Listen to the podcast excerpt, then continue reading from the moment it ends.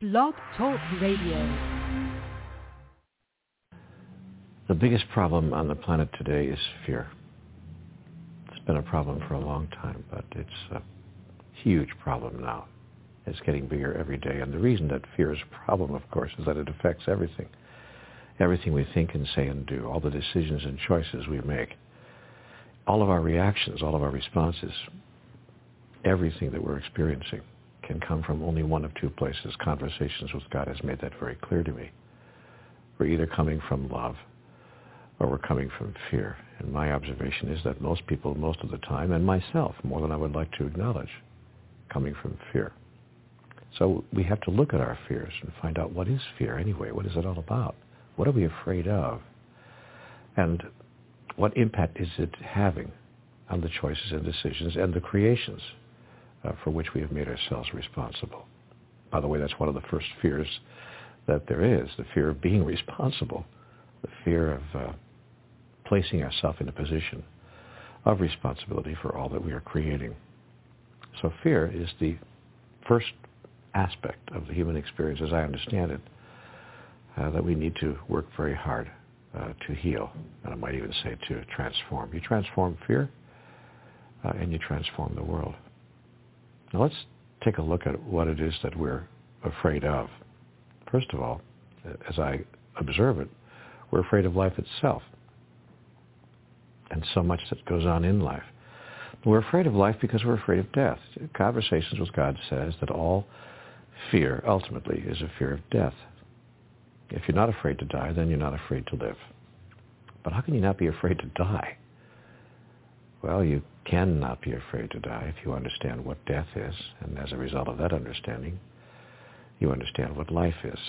The wonderful book, Home with God in a Life That Never Ends, explains all this in extraordinary detail. It talks about the moment of our death, the process of death itself, and the reason that we're experiencing life as we are on this planet.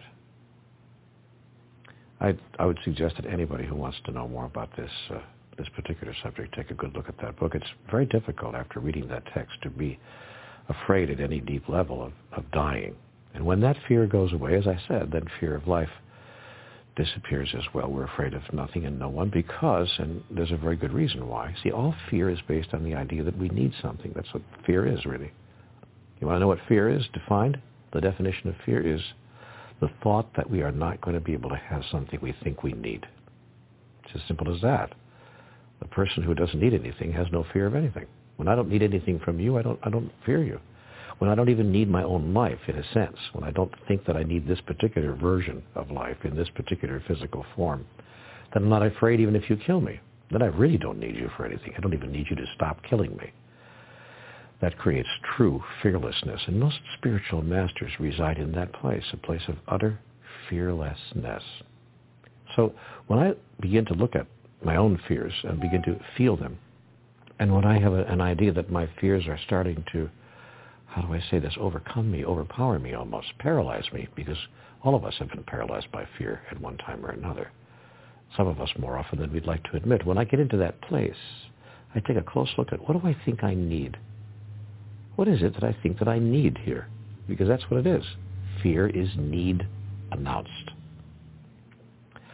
So I look at what am I thinking that I need? And is it possible that I really don't need that? Could I get along without it? What would happen if I didn't have that? What would happen if I didn't receive that? What would happen if what I think I need, I didn't experience or couldn't experience? See, now, there are two ways that fear manifests itself. The idea that I will not get what I need, I'm not going to receive that, or the idea that I'm going to lose something that I need. I have it now, but I'm going to lose it. And that's most often presenting itself in human experience, as I observe it, in relationships. It presents itself in other ways as well. We have fears around money, fears around power, fears around health, and many other items, but more often than not, almost all the fears that I see people experiencing have to do with relationships of one kind or another, and especially those delicate relationships that we call romantic intertwinings of the human experience. Boy, oh boy, oh boy. First, I'm afraid that no one's going to love me, and then I'm afraid if somebody does, I'm going to lose the love. And how I solve that, when I do, except when I don't, But how I solve that when I do, how I get into a place of what I want to call spiritual health, is when I understand who I truly am and that I actually don't need the love of another or any other in order to experience who I truly am, in order to experience serenity, peace, joy, happiness. Every time I think that my joy is obtainable, or that I'm sourced with my joy, that my joy comes from someplace outside of myself, I get into fear. Every time I'm clear that the source of my joy does not exist outside of myself, but is given to me, from me, by me, my fear disappears. And here's the irony of that. I then become much more attractive to people, and what I was afraid of, that people would walk away from me, in fact, doesn't happen. The reverse happens. People are attracted to me, because all people are attracted to other people who are firm and strong, not arrogant, but aware, and reside deep inside of themselves, because nobody likes to be needed, because if I feel that you need me so much, then my next fear will be I can't give you what you need, and that's why I'll lose you, you see. So people who present themselves to the world as serene and peaceful and joyful and innately happy, these are people we say are together, they have it together. These are people who are aware that their happiness, their joy, and their peace comes from within. That's words we hear from every spiritual master. We hear them in all the spiritual books. But that experience is attainable. We can find it. We can go there. And that's, I think, the spiritual journey. That's the path to transformation. That's the movement away from fear. Someone once said to me that there's a great acronym for fear: feeling excited and ready. Oh, I love that. I had a great teacher say to me one time years ago, call your fears adventure. What a great thought.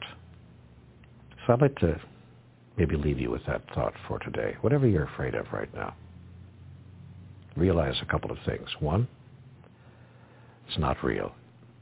You're making it all up. Two, if the thing that you're afraid would happen actually did happen, you and I would still be here tomorrow. It really would make no difference at all. Unless, of course, you wouldn't be here tomorrow, in which case it absolutely would make no difference at all. Three, if you can call your fears adventure, you'll bring in an energy that will heal the fear, the energy of excitement, the energy of being inspired by life itself. Because life, you see, is a process that informs life about life through the process of life itself.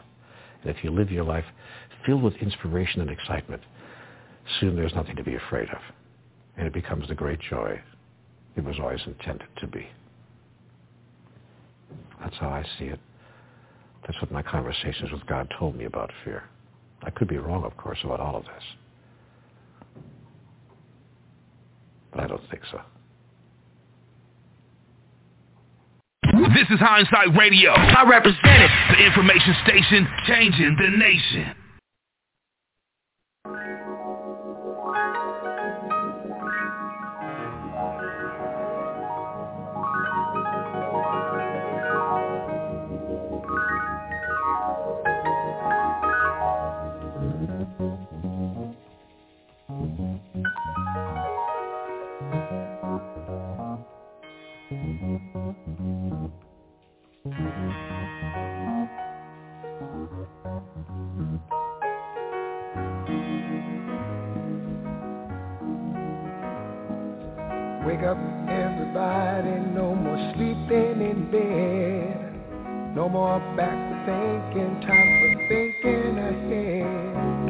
World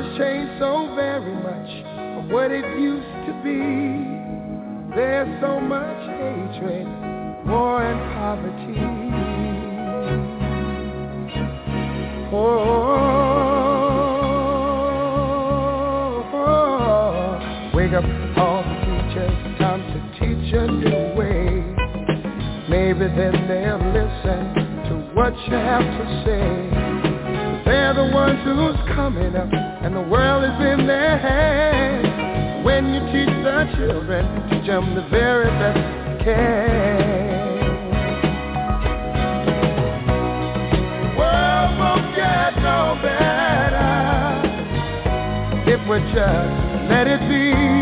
Na na na na na na na. The world won't get no better. We gotta change it, girl. Just you and me. Wake up all the doctors, make the old people well. They're the ones who suffer and who catch all the hair. But they don't have so very long before their judgment day. So won't you make them happy before they pass away? Wake up all the builders, time to build a new land. I know we could do it if we all lend a hand. The only thing we have to do, put it in our minds. Surely things will work out. They do it every time. The world won't get no better if we just let it be. Na, na, na, na, na, na, na. The world won't get no better. We gotta change it, girl. Just you and me.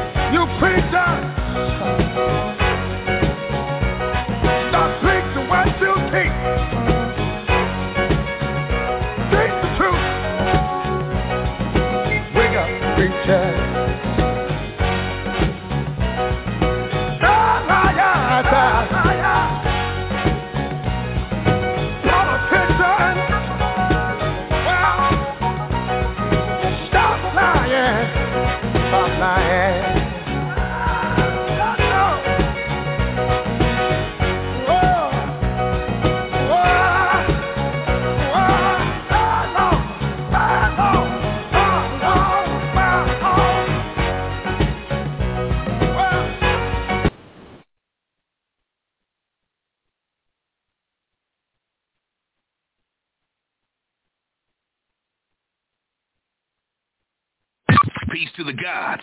You're listening to Hindsight Radio. This is Hindsight Radio. I represent it. The information station changing the nation.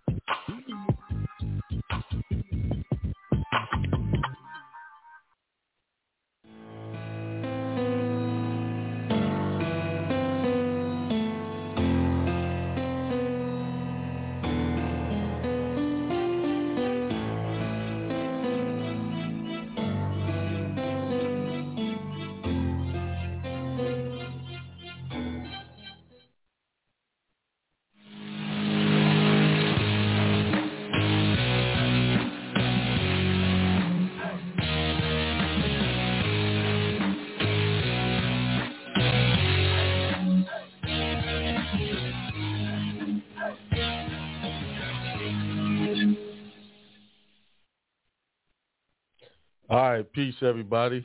Thanks for tuning in to another episode of the Truth Tuesday Show with your host, Akeem L, here on Insight Radio, the information station changing the nation. Well, y'all want to know about this DS-11 I see everybody online, man. See, when I talk about stuff like that, y'all ready to listen. When I get on the spiritual tip, y'all be running from that truth. That's all right. Hope everybody's doing good. I had a great week. Everything's going well. Can't complain. Thanks to everybody that is donating through the Cash App. Appreciate that. It does help keep the station running. All of this costs money. Hindsight University costs money. It's not free. And I could use all the help I can to keep it going. In the studio with me today is my my daughter. She's my technical engineer. She's helping me make sure everything's running okay over there. She doesn't want to be, she wants to be like a silent technical engineer. She don't want to be seen. So, yeah, is everything working? Looks good? All right, good. All right. I'm going to put you on camera so everybody can see you. I'm just kidding. Yeah, so she's over here helping me. I kind of threw her in there at the last minute just to make sure everything's looking good. What I want to talk about, I'm going to talk about that DS-11. They changed it. You know, it changed a big part of the process. What I tell you guys to line out on the acts and conditions, that, you know, they don't want you guys getting out of that system. But of course, as always, I always have a remedy. It's you know, they can't stop you. They're just trying to make it difficult. See, if you're not over here getting the right information, you're going to get the wrong information. I talked to a family yesterday, and they got bad information. And hopefully we can correct that. They'll correct that. That won't be a big deal to fix, but it could have saved them a whole lot of money if they got the real information in the first place. See, when people do my process, the common thing that happens is those student loans disappear. Just, you don't have to do any paperwork, you have to do any writing up any bogus discharge orders. None of that. It just happens. Okay? I can't say why, because it just happens. Now, I don't teach or preach that, hey, if you do this, it's guaranteed to work. No, I don't do that. But it works more often than not. And I've seen debts of $300,000 and as low as $5,000 just go away. So, hey, what's hurting you? You're correcting your status and you possibly get freed from the bondages of that debt. Now, if that doesn't happen, I got another way to get rid of third party letter. Keep sending that over and over and over and over again. It will take about a year or so and they will drop off. I did it first, and then I told it to others, and it's happening to people that I work with. It's happening to people that I have who have bought the third party letter, and it's working. I mean, if you're getting rid of that, just that debt alone, that's a big deal. People are paying student loan debts for pretty much till they grow old. There's people in their 50s still paying student loan debts. Okay? Remember, Navient and all of those are third-party debt collectors. You didn't sign a contract with them.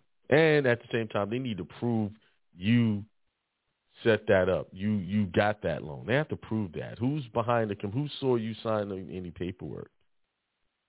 And if worst case scenario, which hasn't happened yet, they send a lawyer after you. He's got to get certified evidence, bona fide evidence. You know, we shut it down. You know, I don't allow attorneys to testify against me. They need to bring bona fide witnesses with firsthand knowledge. I don't allow that. That's not the game I play. Okay? So before I break down this DS-11, go over this, showing you what's going on, what it looks like. I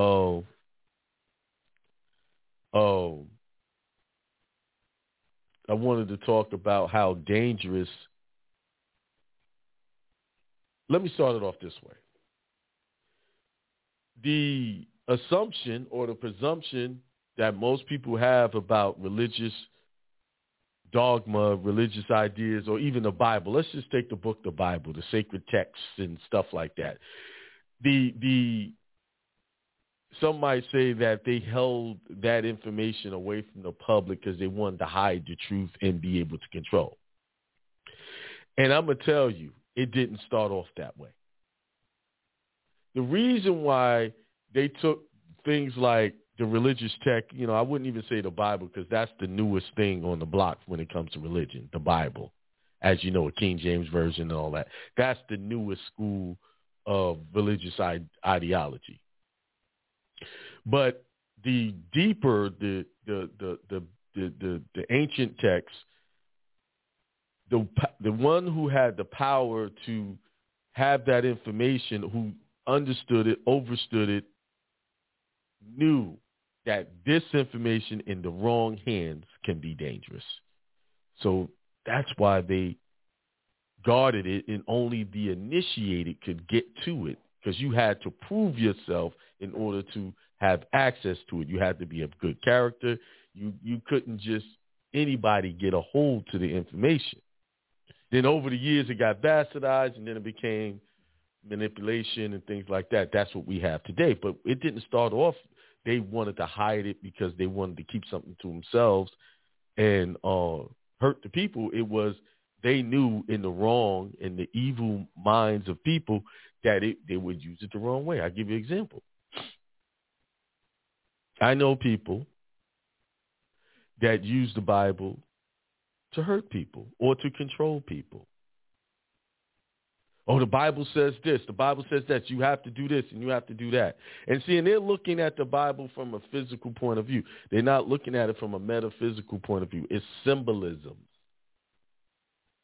Is the Bible full of contracts? Yes, it is. Symbolic contracts. But the Bible is never meant for you to place someone else in bondage. Yes, you may have a contract with someone, but if they don't want to be in a contract with you anymore, they can rescind that contract, even a marriage contract.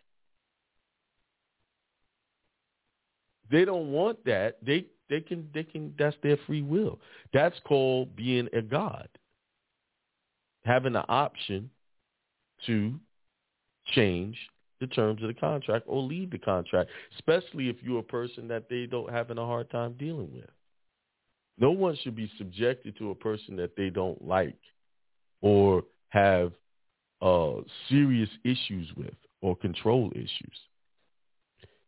And this is why the Bible was not available to just anybody, because people take it and make it their own interpretation and don't realize those interpretations is only for them, not for you to control another person.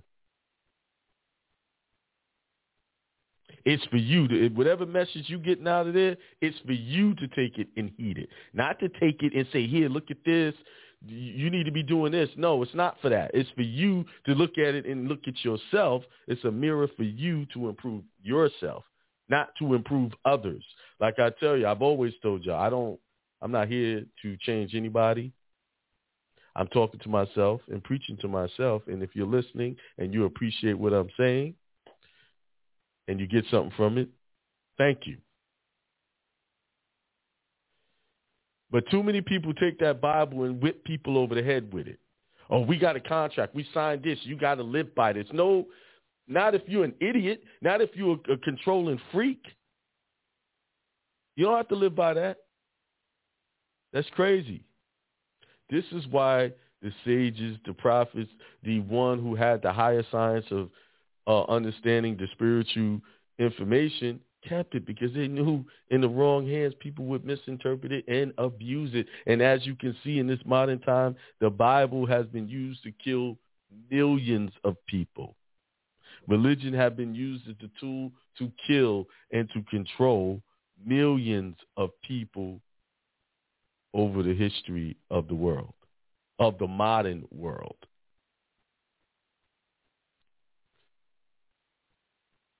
I have low tolerance for that. When people come and they try to give me, oh, well, this is this saying, man, listen, it says, okay, that's for you. If you want to take it that way, you live it out for yourself and not perpetrate that information on anybody else. This is why we're all living in darkness, because we allow people to do that to us. We allow people to control us through religious ideology. The real issue is not government. The real issue is our religious ideologies. That's where it all starts. Because in that, then you allow others, once you take on that abusive relationship of the control and the totalitarian regime of religious dogma, then you allow other things like government to control you. In this information, a lot of Christians are they call on the name of Jesus, and at the same time, they want to beat people out of their money.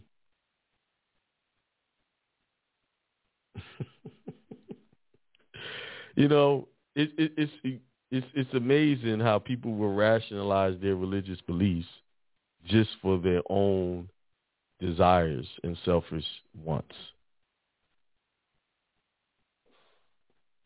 You know, remember, you're the power in your life. Everything you're receiving is based on your thoughts you had prior to you seeing the evidence, the manifestation of it. It's all about you.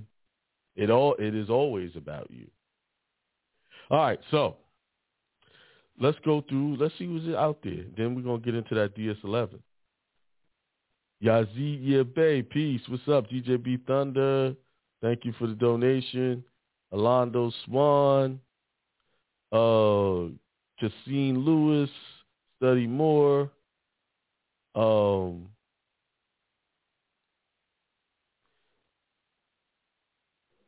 Monk, it looks like, one, Antonio L, Maxim Moore, Indigenous Nolans, C. King Bay, Arking Bay, Pastor Wright, peace, Charles Bryant, Leo Brooks, Noble Megas Tarot. While I got it on my mind, I'm also going to talk about medical, going to the doctor and not giving up your social, something I've been practicing for years now. And it comes out, I get huge discounts because of that. I do that. I pay cash. If I go to the doctor, if I visit a doctor, I pay cash. I try not to see them. Study More, Pac-Man, C. Lambo, Jamie Modestin, Lion Just,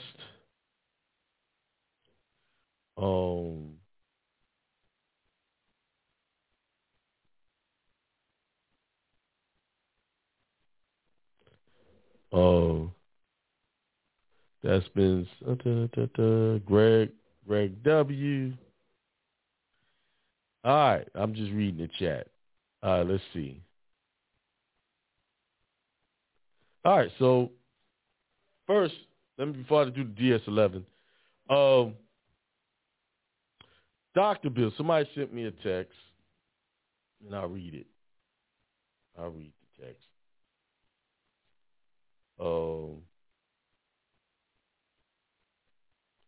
It said, quick question, what do you do when doctors want the Social Security number? Easy, I don't give it to them. And they try to, oh, why you can't? I said, because I don't have to. See, there's things I don't give up that social for. I don't give up for the lights, the utility bills. I give them my information off the identification. They run it. Sometimes they ask for a deposit. I know one thing, the deposit is a lot cheaper when you do without the social than it is with the social. I don't give up the social. Simple.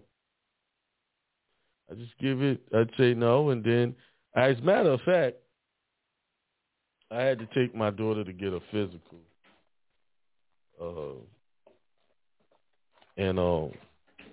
Paid cash. And they sent the bill. The bill is here, right here. I just got it yesterday, right? So the total bill was $277, right? At the time, I paid them $142. That's all they said I had to pay, right? This was a simple document. It was kind of, it was a physical. Then they sent the bill, and it said provider adjusted. So they deducted out of the $277, they deducted $110.80 automatically. So I owed them $24.20. So I paid a total of $166.20. That's what I'll pay for that one visit. And how much is people paying monthly for insurance? I don't go to the doctor every day or every month. I haven't had to see a doctor in years, really. So I pay for as I need it, right? So, they automatically gave me a discount because I did not give them an insurance card. Insurance, they're going to charge almost 10 times the amount that they normally charge. But if you walk in and say, hey, I'm paying cash, okay, they love cash. They take it. Pay them. I pay them right there on the spot. Boom. Be done with the bill. See, when you are living a prosperous life, you don't have to worry about stuff like that. Okay, that's what it is. Here's the money. Now, if I had got some type of insurance plan and paying every month hundreds of dollars, something I'm not even using, I pay for what I use. And let me tell you another thing. Say if you do go to the doctor, like maybe the emergency room, you can't pay it, right? You don't give up the social. You're gonna have somebody come in there. Oh, what's your social? No, I don't use the social. I'm religiously objected to using social shoes. I'll just give you my name and my information. Now, just say off chance, I'm not recommending anybody not pay their medical bill. Pay the people if you have the money, but you might fall on hard times and can't pay it. They're going to send that to a third party. Hospitals don't collect their own bills. When you don't pay, they send it to a third party debt collector. And y'all know how to beat that, right? And when they go to the third party debt collector, you put in that letter, don't any other bills y'all get, don't contact me ever. Now and in the future. So you go to the doctor, they send it there, they will never contact you again. Trust me, I know from experience. Yeah. Free medical care, y'all.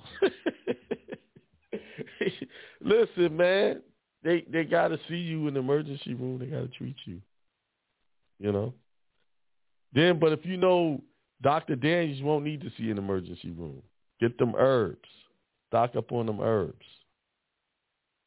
All right? Stock up on the herbs. All right, let's do this. So there you go. There's your answer. Don't give the social no matter what. They will still do that. They might, when it comes to dental care, they might require you to give them a deposit before they start. That's when I paid cash to the dentist, that's the one place that you really can't negotiate the bill is the dentist. They pretty much, fees are set in stone. Now, little trick, a lot of expatriates go over to Mexico and get their dental care. There's a lot of reputable dentists over there that will do a good job, just as good as here, for a fraction of the cost. Just a little idea. All right? All right. Look into that. A lot of this, you want to visit the expatriate community because that they will know, and they got a lot of sites out there, expatriate sites that will tell you where to go for dental care and stuff like that. Just plan a vacation, go get your dental care, get your grill straightened out. All right, get them likes up, y'all. We got 88 people on. We should have likes up, and if you want to talk to me directly, call in 563-999-3615. 563-999-3615, okay? There you go. All right, man, we breaking records tonight. 94 people on. Y'all don't want to hear me tell y'all how to think. Do y'all realize me showing y'all how to think prosperous and have the positive thoughts is the first thing you need to do if you want to be successful in all of the other things like correcting your status and dealing with these governmental officials when you go into, that's the first thing. If you ain't got that straight, you're going to run into problems with them people all the time. I got people right now, I know they don't have their spiritual stuff first, and they go in everywhere they go to get opposition. By the way, Lamar County is shut down. They're not taking any more filings. The guy who used to file them is retired. You know, the one in charge of the keys is retired. Now they put a program gatekeeper in the way. He was one of the like the Miravinci, or he was one of the ones that was for us, that was allowing us to file the documents we need to file. But that's shut down. But there's other places. I filed one thing in Lamar County. I never really have problems in my county filing anything. So local, it's always best to do local anyway. All right, let's go. Let's look at this DS-11. So they changed the DS-11. They changed it. All right, where is my screen with the DS-11 on it? All right, let's make this bigger. See, you can even see the colors are different. And the expiration date is now 2023. You know, the old application expired in December 2019. So, you know what I should do? Let me see if I could pull up an old DS-11. Well, this is the new one. So let's go. I'm going to go straight to the changes they made. Well, no, I'm going to go to the read the thing. It says here, you know, always, this is the most important part of this application. It says, I declare under penalty of perjury all of the following. I am a citizen or a non-citizen national of the United States. Remember, non-citizen national of the United States is basically a citizen of the United States. Okay? And have not performed any of the acts listed under action conditions on page 4 of the instructions of this application unless explanatory statements is attached. The statements made on this application are true and correct. I have not knowingly and willfully made false statements or included false documents in support of this application.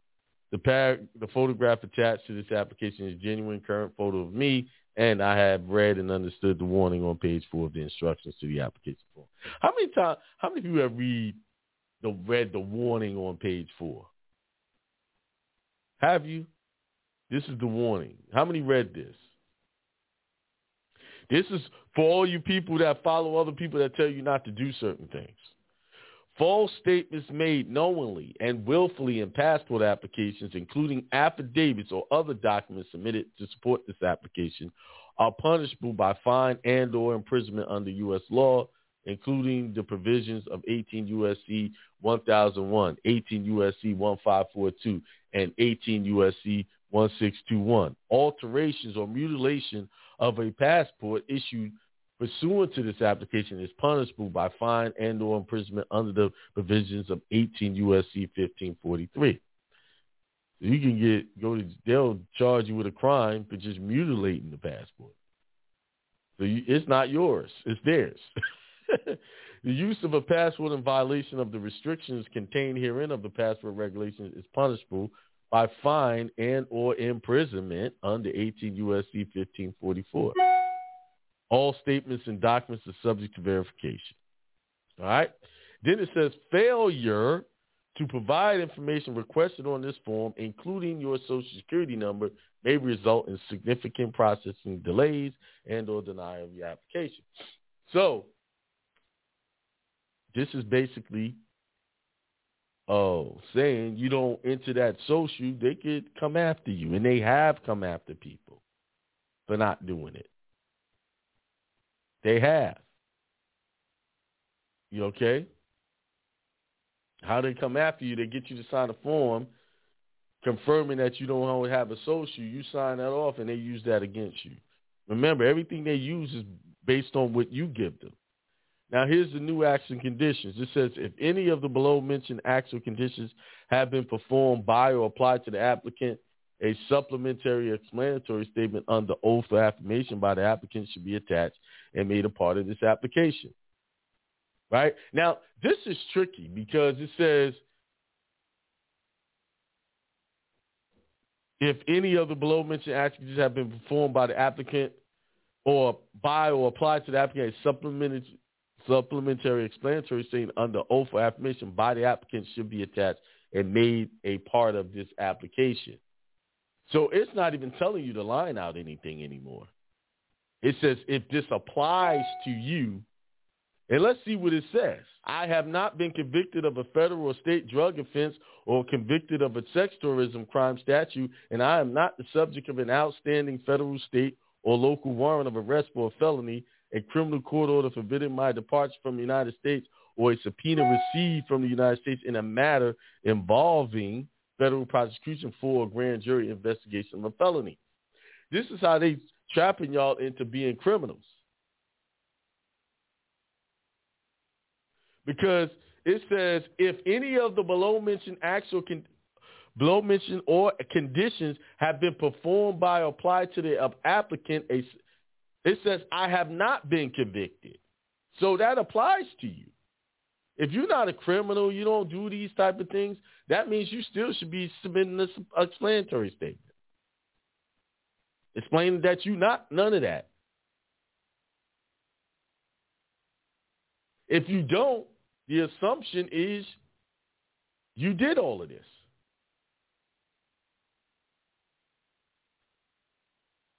Because you didn't submit an explanatory statement.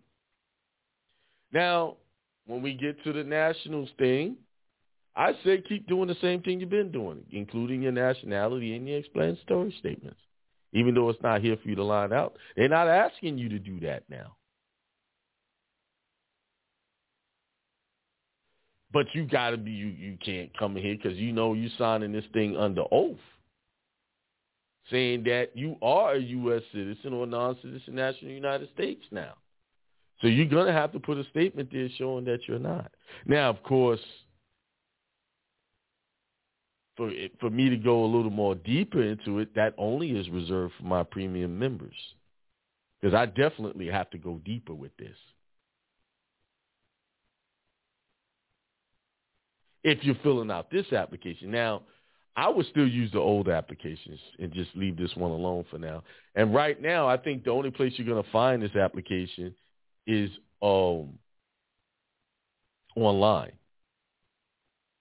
So it's not a big deal right now until they run out of applications. So y'all better make a mad dash to them post offices and collect some more of them old applications while they're still out there. In case you don't know what the actual conditions say, let me get you the DS-11. Of course, I got to find a blank one. Let me get my hard drive. I might be it. Let me see. DS.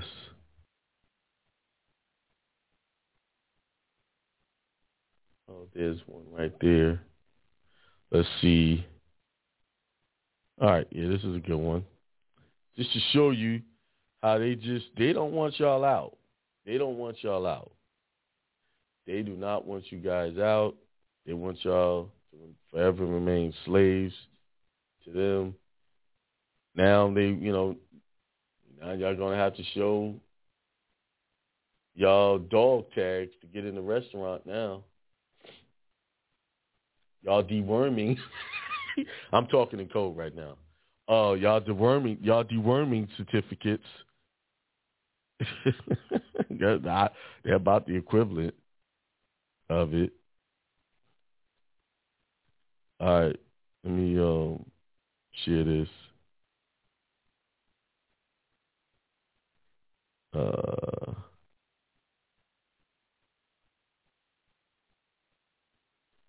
right, this is the action conditions here.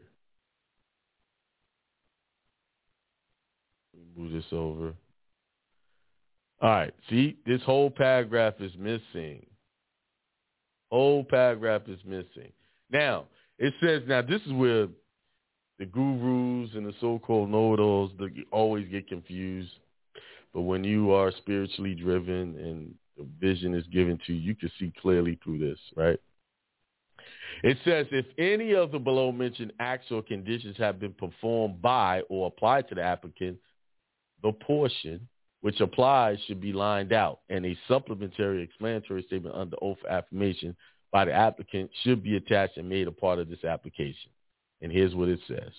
I have not, since acquiring United States citizenship nationality, been naturalized as a citizen of a foreign state, taken an oath or made an affirmation or other formal declaration of allegiance to a foreign state, entered or served in the armed forces of a foreign state, accepted or performed the duties of any office, post, or employment under the government of a foreign state or political subdivision thereof, made a formal renunciation of nationality either in the United States or before a diplomatic or consular office of the United States in a foreign state, or been convicted by a court or a court-martial of a competent jurisdiction of committing any act of treason against or attempting by force to overthrow or bearing arms against the United States or conspiring to overthrow, put down, or destroy by force the government of the United States. So there you would line out the portion, keyword, the portion is you line out what applies to you. Now, am I going to tell y'all what that is? Oh, no.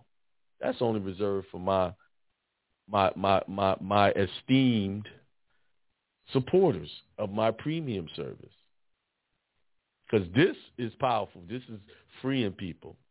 And plus, it's not so much that putting it out on YouTube, you know, I've already taught it enough where they changed the application based on my teaching. There was people showing y'all how to be state citizens for years. They never changed the application. I got my passport corrected in 2018. They changed this application after that. Out of all of the years that these guys been teaching y'all how to be nationals, they didn't change it until I came along and broke the code for y'all. And took this whole paragraph out, because before that, all the other people, some people were doing the lineouts, but they were lining out everything, the whole paragraph, everything. See, on the other application, the new one, they're not asking you to line anything out. They just want you to give an explanatory statement. So they're really saying, just tell me what your nationality is.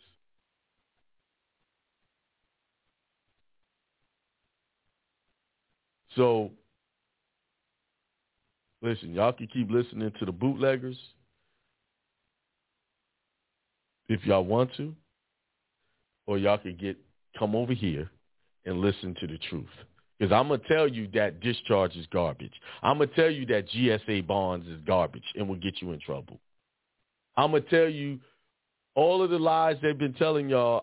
Listen, I'm not going to say they've been running these fantasy games for y'all for years, running around taking y'all money, spending thousands of dollars, getting y'all nowhere, actually getting y'all in deeper holes than you was when you came to the people.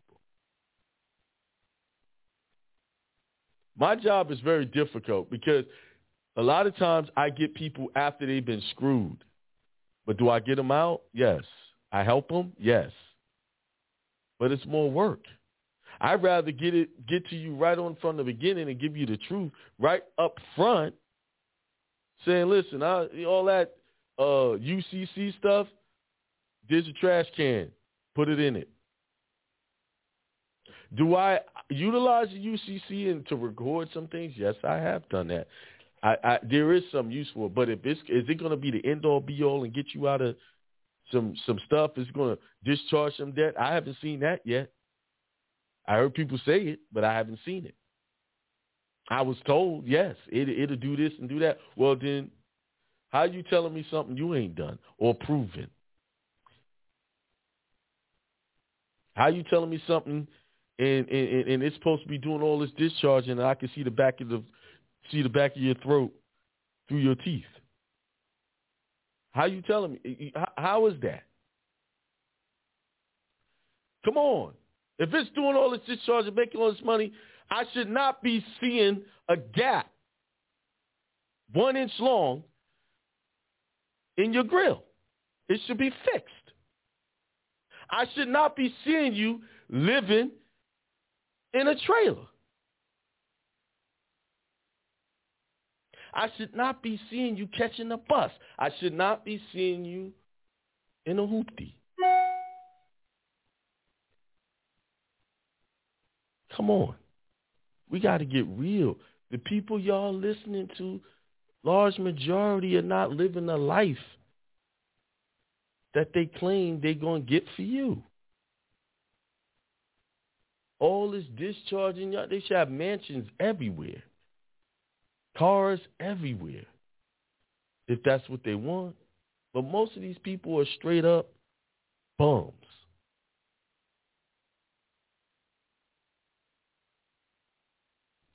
Child support after them. Some of them even getting rejected, and they claiming that they pedophiles in their rejection orders. Come on now. All right, this is not nothing to panic about. I just want to let y'all know it's really nothing to panic about. Just sit back, be calm. Yeah, are they trying to?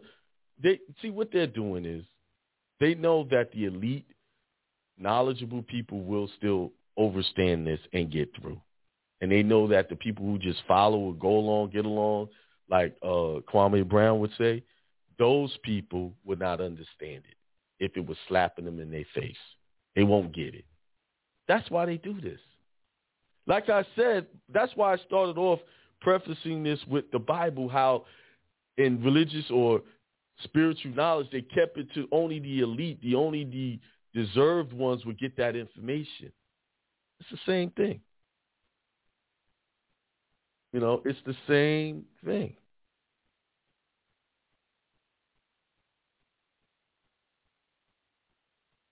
Hold on. I'm going to read something to y'all.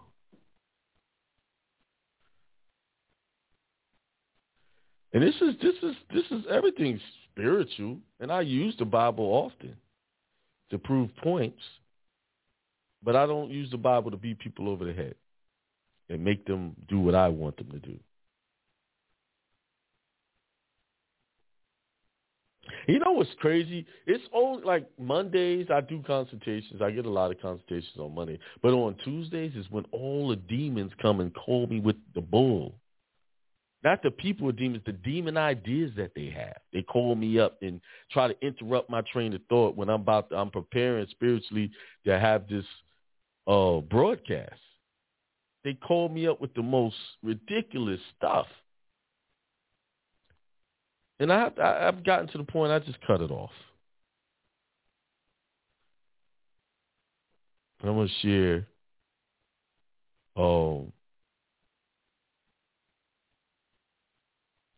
somebody said you need an affidavit after the DS-11.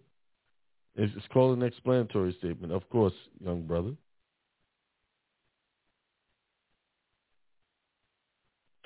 Okay, let me... What? Listen, don't come in my broadcast trying to get me to talk about people, Eon, UCFL. I don't know them brothers. I don't know them. I know I used to call in on UCF show. We had good conversations. Eon, I listen to him. I respect what he does, but I don't have no opinion. I'm not going to share I don't beat up on people by name on the air. What I beat up on is when you guys get beat by people who lying to y'all, I beat up on that. But I'm not going to sit here and call people out by name. So get off my broadcast with that causing division stuff. You blocked.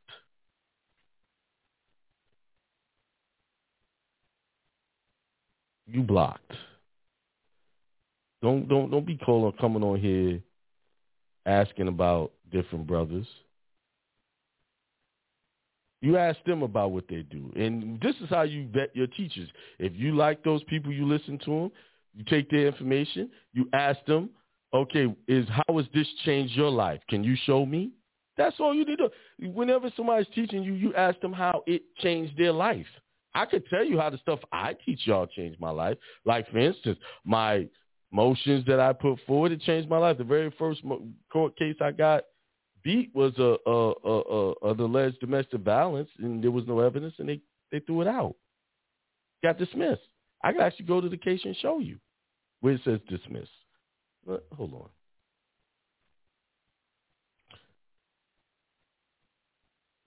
Oh, okay.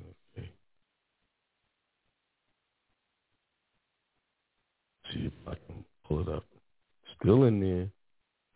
How do I find it? Trial courts, appeals.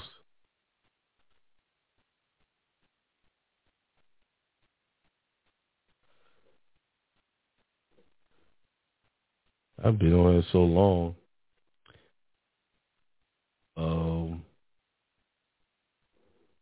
Court, I'm trying to find a place. They changed this little website up a little bit on me. Okay, let's go straight to the county. What is that? Kershaw County.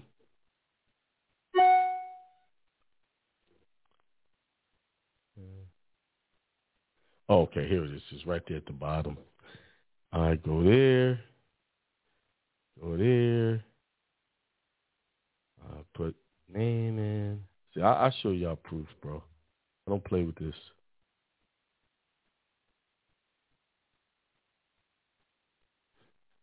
Here it is. All right, I'm going to share the screen. See, if they're not pulling up screenshots, they just talking. Okay? They just talking. Let's see. Which window was that in?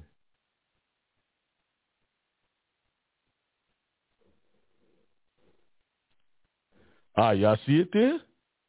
Dismissed. Let me see if it'll still show you the stuff I filed. Actions. Oh, look at that. Y'all see all the stuff I put in there? Ooh. And I did this wrong. That constitutional challenge was wrong. But it went through anyway because my spirit was right. And my affidavit, my rebuttal, attachment, they got it all. Okay. All right. So I'm not teaching y'all from a point of theory. Okay? Not teaching y'all from a point of theory. Okay? I prove what I say. I show y'all what I say. I can show y'all a passport. I can show y'all that. I travel out of the country all the time. Yeah. All right. Yeah, I know there's a couple of trolls in here. The more people you get on, you're going to get trolls. That's just comes with the territory. But I wanted to read something to y'all. I want to read this. This is why I reserve a lot of my information for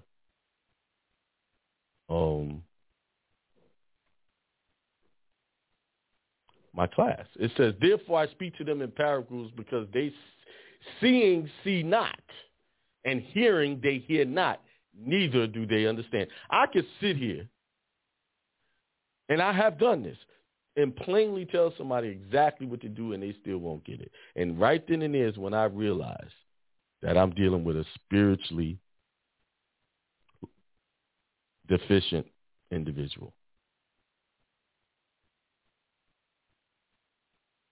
And it says, and in them is fulfilled the prophecy of Esaias, which saith, by hearing ye shall hear and shall not understand, and seeing ye shall see and shall not perceive. But this people's heart is waxed gross, and their ears are dull of hearing, and their eyes they have closed, lest at any time they should see with their eyes and hear with their ears, and should understand with their heart, and should be converted, and I should heal them. The reason why y'all not get healing because y'all can't see. And y'all can't hear. You're listening with the wrong ears. You're seeing with the wrong eyes. You got to open up. You got to become higher consciousness. You got to become that spiritual being. You know, that's what you got to become. And then you can see this. The reason why I can overstand this stuff because spirit is first. Being spiritual is first. Seeking that knowledge first opens up everything else. It says, put forth the kingdom of heaven, then all these things will be added to you. When they mean by the kingdom of heaven, the higher consciousness of your mind. Open that up. Expand it. Look past what you see in the physical world, because what you see in the physical world, you're already too late, because that's just a manifestation of what you have been thinking. So you're already late when you see that. You're not caught up. If you just, oh, I see that now. No, you've already seen it before it happened. You just unconscious and didn't pay attention. So if you see it in the physical, you're already too late. That's why you have to guard your thoughts now. Guard what you're seeing, what you're hearing, what you're listening to, who you're associating with. Some of us, some of you are hanging out with people who have no ambition but to be an employee for somebody else. You guys want to do great things. Y'all want to open up businesses, become bigger, be better, but yet you're hanging out with ones that don't want that. And they may say, "Oh, I wish you the best," but in their mind, in the back of their mind, they're jealous of you, and they'll say little things. You sure you want to do that? Make sure you keep that job, keep the security. It's amazing how people think a job is security. It's safe. They don't want to let it go and go for their real dream. They hate the job, but they don't want to let it go and chase their dreams, chase their businesses. Well, you can't just let it go because you got bills to pay, blah, blah, blah, blah. Listen, I did that for years, holding on to a job while having a business, and the business never really grew. Shut down a shop because of that, because it wasn't growing, because it was the amount of time I was investing. I had other things going on. Then I opened up a barbershop. That grew. Why? I spent a lot of time there at first. Then I got the idea, things are going to slow down. Went and took a job with Time Warner. And then guess what happened? Money stalled out. I was making money, but not enough to brag about.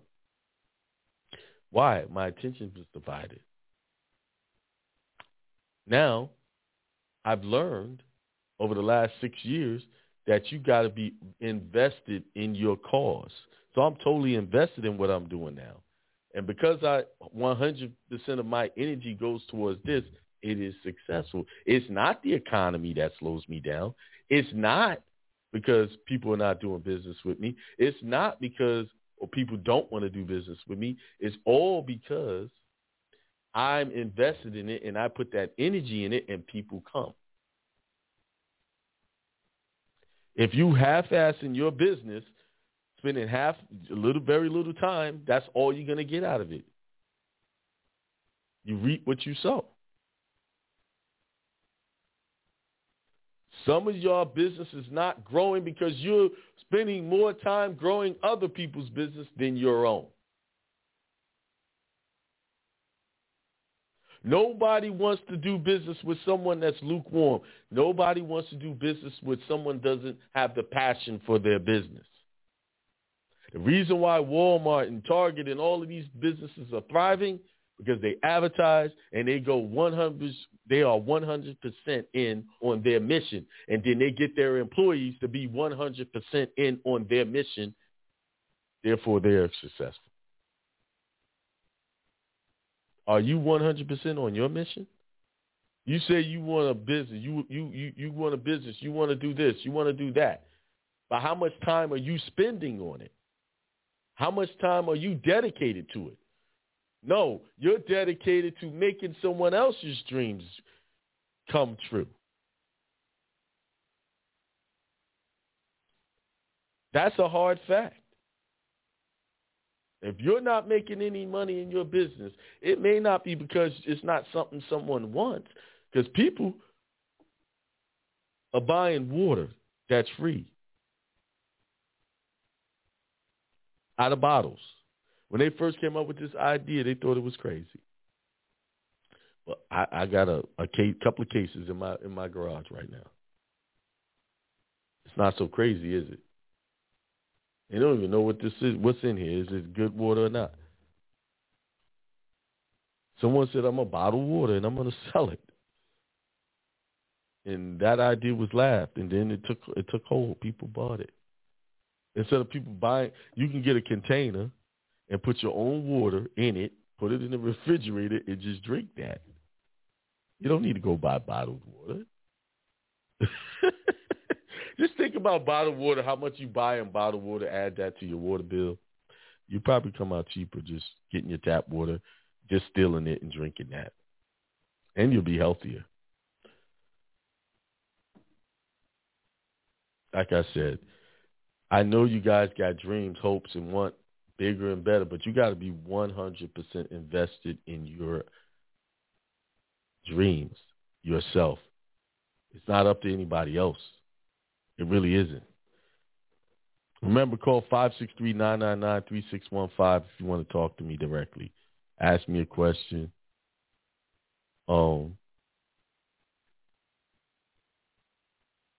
Yeah, y'all asking questions. The number's running across the screen right there. Let me see who's in there. Maybe people got their hand up. No one got their hand up. Press 1. I forgot to tell you, press 1 if you want me to pick your call up. Press 1.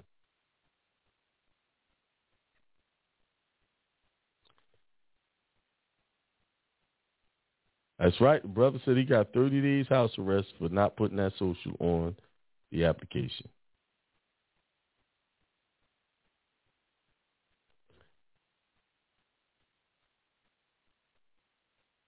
Somebody asked me, when authenticating the BC, should affidavit contain each and every fact written on the certificate, or is the statement about facts recited good, or I should use the BC or the certified library? Man, you got a lot of questions there. Basically, go read Minnesota Rule 220. It tells you exactly what it says. Only a couple of sentences you need in that affidavit.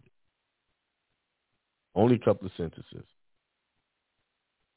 Press that 1, press that 1. I see the ones are stacking up. Y'all stacking up over there. I see it. The ones are stacking up.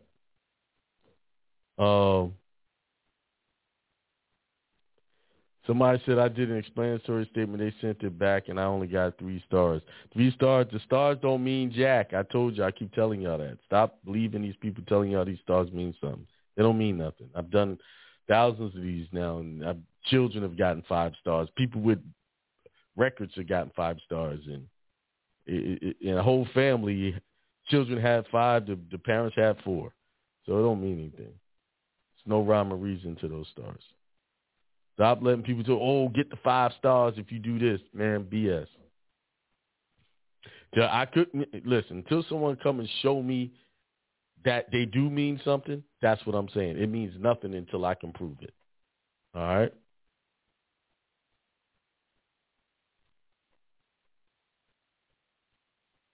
Somebody said, "Phil, the DS-82." I don't know what for. DS-82 is the renewal form.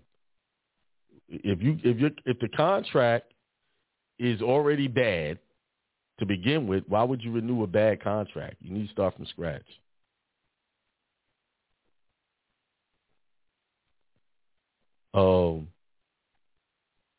They still got the old DS-11s out there.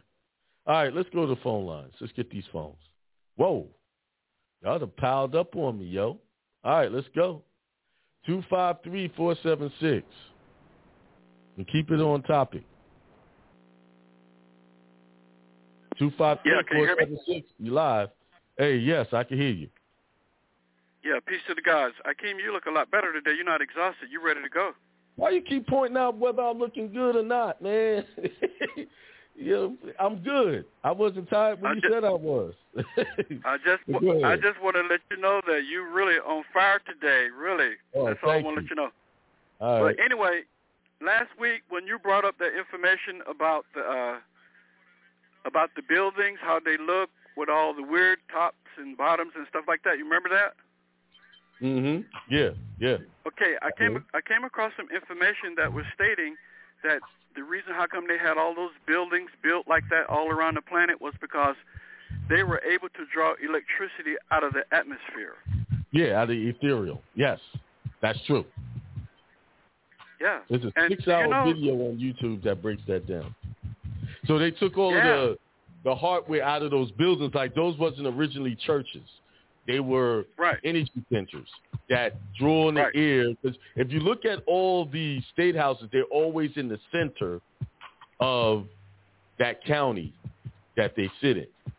And and it pushed out electricity all over the place. Yes, that's true. You are right on point. Yes. Yeah. Do you know on the where you go, like say for instance you come up with the idea and you want to get something patented. Say for instance you come up with the idea about creating some electricity, generating electricity. If you try to place it at the patent department, they got some sort of a law out now, AKIEM, where if that you try to anybody else try to patent anything that pertains to creating electricity for the public, I need to email that to you, sir. They can't do it. They go and arrest people.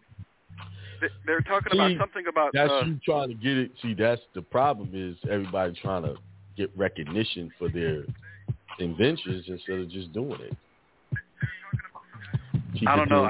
These people are criminals. They usually wind up killing people. Several people have already gotten killed from inventing electricity. Tried to make it public. No, you do. That's something you do covertly.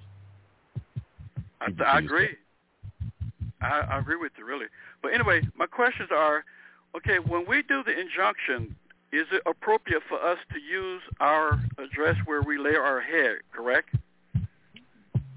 Yeah, I mean, if you're going to do the injunction, that's what you're trying to protect, your home, right? And all the property. Yeah, I want to just run it by you first before we did it. Okay, now in using the passport, I used my mailing facility, but still it was effective. Oh, okay. All right. Yeah, I just wanted to run it by you before we did it. And with the passport, is it okay to include your birth certificate in with it? You have to. That's one of the requirements to even get a passport. Okay. All right. And my last question is... Without statements, you need to show proof of birth. Read the instructions. It tells you right there what is needed when you apply it. See, birth certificate. The reason why I was waiting, because I was trying to get all of this crap over with this IRS here, so I already have this. I have this back now saying that they don't have jurisdiction, so hopefully it should go through. Okay. Ain't no problem. All right. Anyway, my last question is, you remember when you came over here and you was giving my daughter some consultation about some child thing that she was going through with her boyfriend? Mm-hmm. I remember. I forgot to tell you that my daughter never received service of process. And one of the rules... And you can do a vacate void judgment for lack of subject matter jurisdiction because she was never served properly. Exactly. But AKIEM, this is the kicker. My daughter had an attorney. Do you know she had let the judge, because my daughter's attorney brought it up that she never received service of process? The judge told my daughter's attorney that he would allow it. The case to go forward without that. So he was practicing law from the bench, right? He was supposed to put in an objection and then appeal the case on that grounds that he allowed that in error. Right, correctly. Definitely. Right in there. Definitely. Okay, yeah. I appreciate it. Peace to the gods. That's all I have. All right, peace. Somebody's asking me about that 6-hour video. Hang on, I'm going to get it for you and put it in the chat. Very good video. Now, I'm not a flat earther person, but this video, the brother put it together very well. And he made some strong points that made me rethink my position. I'm still not totally convinced on flat earth, but he talks about the electricity. There's a reason why you got Ethereum as a blockchain or cryptocurrency, because that's what they were getting that electricity from, the burial. They put this stuff right in y'all face, for real. I'm going to get y'all. I see y'all on the phone lines, but let me find this recording for y'all. I watch a lot of stuff and here it is. It's called The Lost History of the Flat Earth. Many. The inside that. Let me chop you the link. There's the link right there. I'll put it in Lost History of the Flat Earth. Right there. Very good video. I like the way he put it together. He broke it down. It was very convincing. It was good.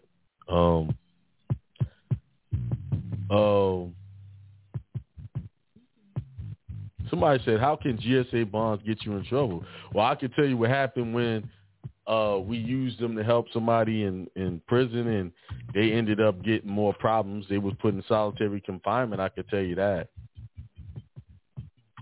And then use them on some other things. You know, most of the time they ignore them. They ain't do nothing with them, or most of them. Yeah. Only time I saw somebody get in trouble, they were in prison trying to use it to get out, and it gave them. They came in and moved them out of the prison. They did all kind of stuff to the brother. But most people outside who have used it, they just didn't do nothing. They didn't fix nothing. Didn't change anything. From my experience. All right, let's go back to the phone lines. All right, let's go to 301-708. Hey, Akeem, this is Oren. How you doing, man? Hey, what's going on, Oren? What's going on? Peace. I'm good. I just wanted to be a testimony for you so people can hear that your stuff does work. Akeem shared the passport information with me well over a year ago, about a year and a half ago. Oh, yeah, and, right. And I was in, you know, for people that say if you have tax issues, it doesn't work. That's not true. It's not. I had a tax bill and put the explanatory statement in, send it to them, got the passport back, got the card back. Status was corrected. And I think the biggest thing that I've learned through this whole process is the number one thing that you must do is correct your status first. Everything else follows after that. If you try to do all those processes before your status is corrected, you are going to get in trouble because you're basically a ward of the state. You're a citizen. Yes. But once you are out of the system, then they can't really do as much to you because you're not in their system. So you got to get the status corrected. And the passport was, I mean, when I did that, that was a game changer. So just wanted to say thanks, and I just wanted to be a testimony for what you're doing. I appreciate you coming on. Now, Oren actually was the guinea pig when I first figured out how that passport application worked out. Mm-hmm. We were trying many other things. I think I brought you one way to do it, and I said, no, don't do it that way. Do it this way. Yep. Yeah. So he was like, when I figured it out, he was one of two people that I had shared the information with to see what would happen. And even with the tax liability, he still got his passport. Yep. I know well, I come across to you, brother. I just want to share. Issues and they get rejected.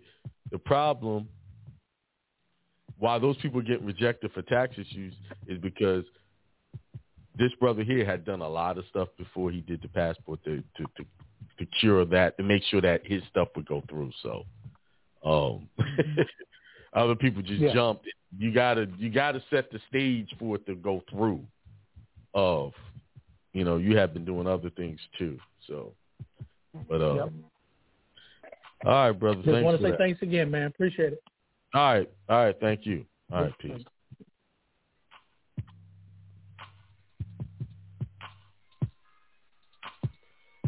All right, man. Press 1 if you want me to pick you up. I had a lot of hands up, and then I don't know if they making y'all drop off or what. 41829. Yo! What's up? Greetings.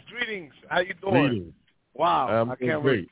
I don't know where to start. All right, let me go with the simple thing. Where to start? Yeah, I'm driving the truck.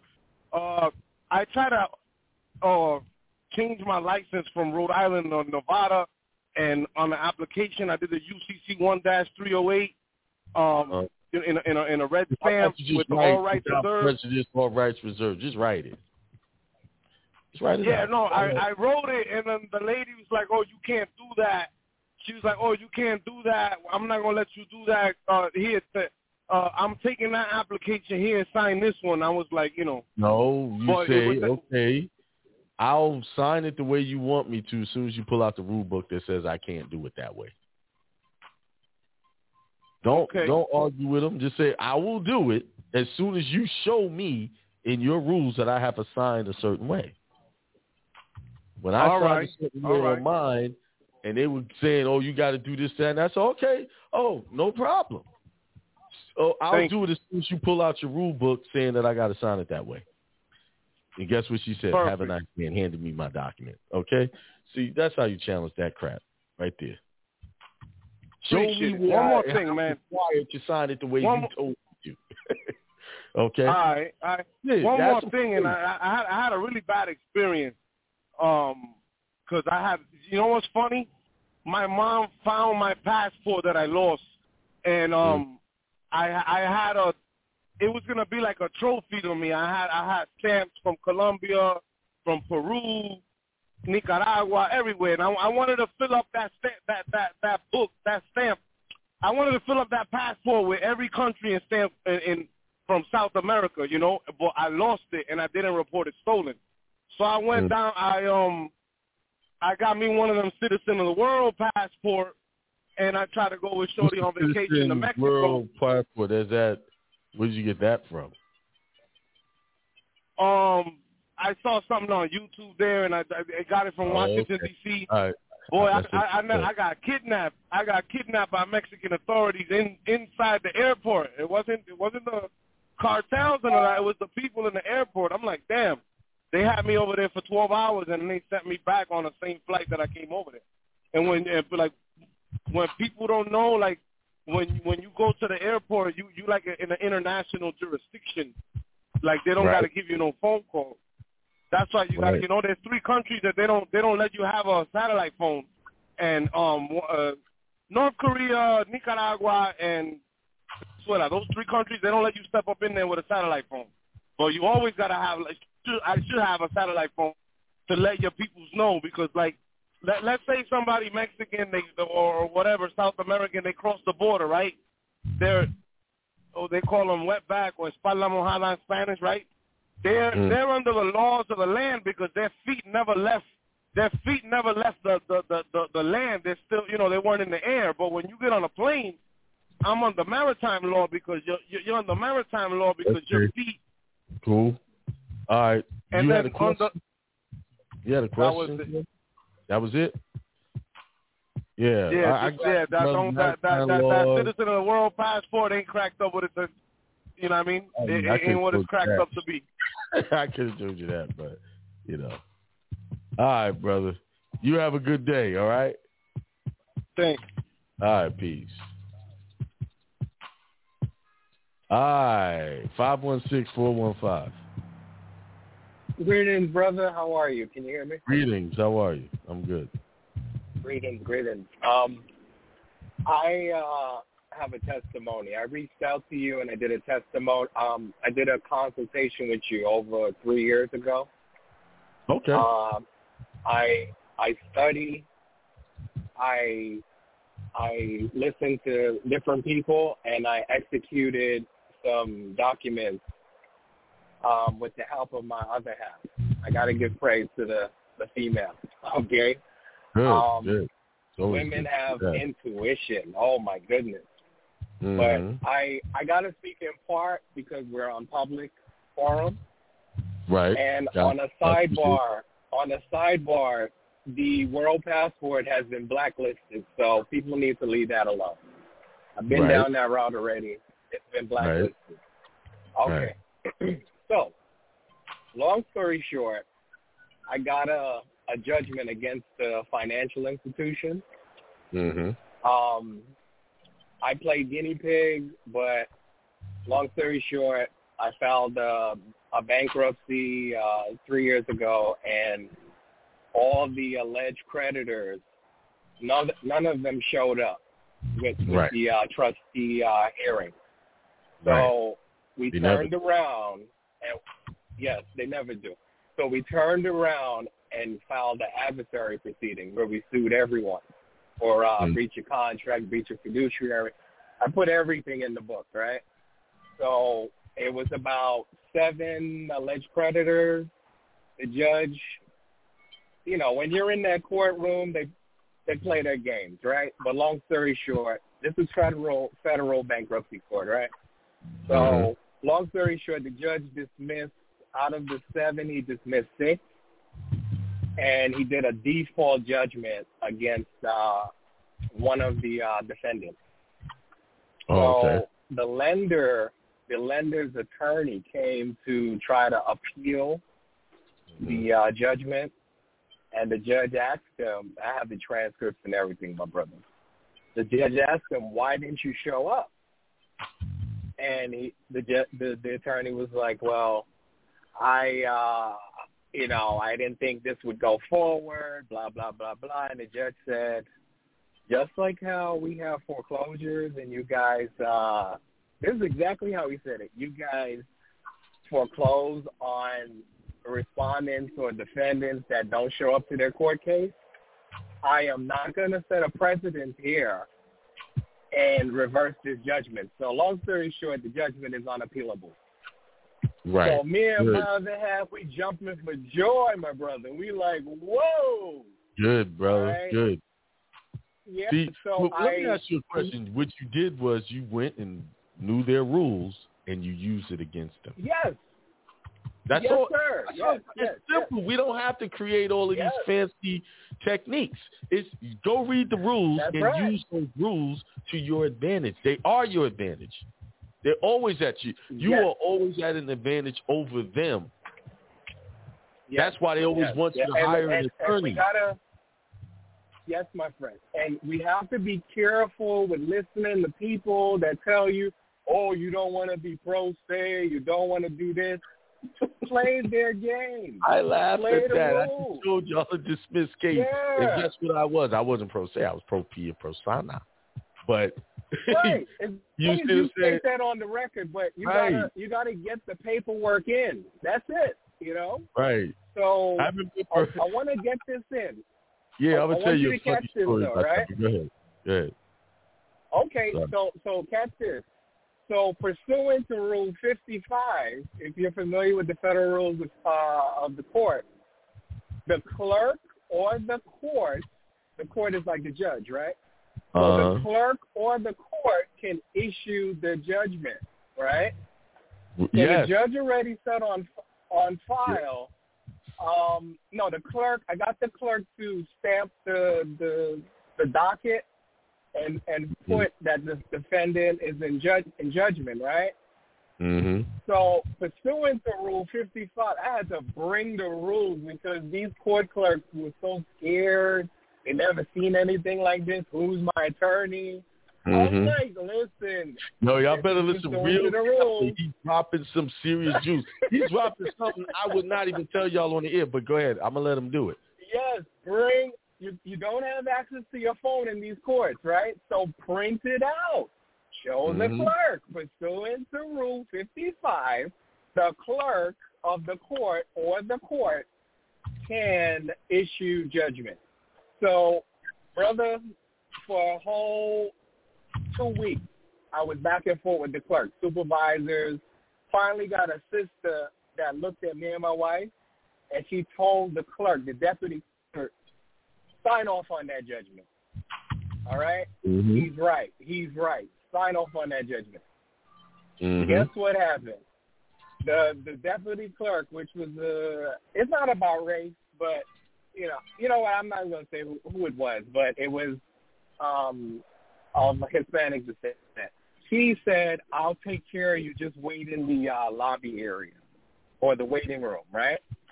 So I have attorneys asking me questions, looking at my case. I'm excited. My wife's excited. We got a judgment. They're educated on law the wrong way. It's not that they're doing it intentionally. Right. They just know procedure. Right. So Long story short, the clerk apologized to me, the deputy clerk, and she said, it's just we have our rules in the court where we usually let the judge do everything. And I respectfully said, I respectful that you say that, but we're going according to the federal rules here. Now, right. Sidebar, they have their own little games that they do in the courthouses, and the judges tell the clerks what to do. Mm-hmm. You know, and this is where it gets very tricky for us because we're not represented as attorneys, nor are we part of the bar. And right. These people want to keep their job. So right. Long story short, a Moore sister came in the courthouse, and she started arguing with the clerk. While I'm waiting to get my stuff signed off on, she started telling the clerk, I can't use no blue pen. I got to use red. Everything got to be in red. And that just threw the whole like, karma. Like, everything was just turned off. Mm-hmm. And it was, like, minutes to five, and the clerk was like, I'm so sorry. Can you come back tomorrow? I have everything ready for you. Long story short, my brother, the clerk never did it. I couldn't get the supervisor. I ended up going before the judge, right? According to Rule 55, we decided to go before the court because the clerk didn't want the responsibility, all right? This crazy how they'll do it for the lawyer.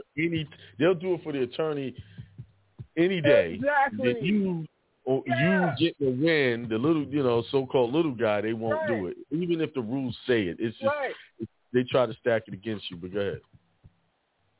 Right. So long story short, again, I'm going to keep it short. Went mm-hmm. before the court 3 times. On the 3rd time, the judge was like, listen, I'm not going to sign off on this. Take your judgment. You won. I got the transcript. You won. Take your judgment and monetize it in state court. For the last few years, this happened in 2018, bro. For the last few years, we've been going to the state court, different state courts. We show the transcript to the clerk of the court at the state courts. Nobody understands what we're talking about. I spoke to an attorney. I said, listen, we will give you a huge portion, right up the contract. This is a sure judgment. The attorneys say, hell yeah, this is real. But guess what? If I sign off on this and take this case at this level, I will never be able to work in this county or state again. So, brother, this is where I'm at. It's rigged. I got a judgment, a hot judgment in my hand, but there's no writ of execution. I don't know how to move forward with this. You gotta take it to the Supreme Court. Take it all the way up. Which Supreme Court? All the way. Start with the state. Start with the state level. The crooked Roberts. Go take it to the state Supreme Court first. Take it to the state Supreme Court. That's general jurisdiction. Yes. Right. Go there first, and then they don't move on, and you appeal it. They gotta give you a real execution. It's their duty. So the lender has left me alone. The house is still there. Everything is at a standstill. But I'm like, I know they're waiting for me to do something. These attorneys to monetize it. Now, let me show you something you might have overlooked. That could be down. Right. And it's in Rule 55. Okay. Hang on. Now, I've offered to... Here it is right here. It says... go ahead. Yeah. Internet default judgment. A party against whom a judgment for affirmative relief is sought has failed to plead or otherwise defend. That failure is shown by affidavit. So, in order for someone to win a default judgment, you probably already had this. You have to have it by affidavit. The failure is shown by affidavit. Yes, I did that. The clerk must enter the party. That's on record. Boom. That's on record. Did that. Yes. Then entering a default judgment by the clerk. If the plaintiff's claim for a sum certain or sum that can be made certain by computation, the clerk on the plaintiff's request with an affidavit showing the amount due.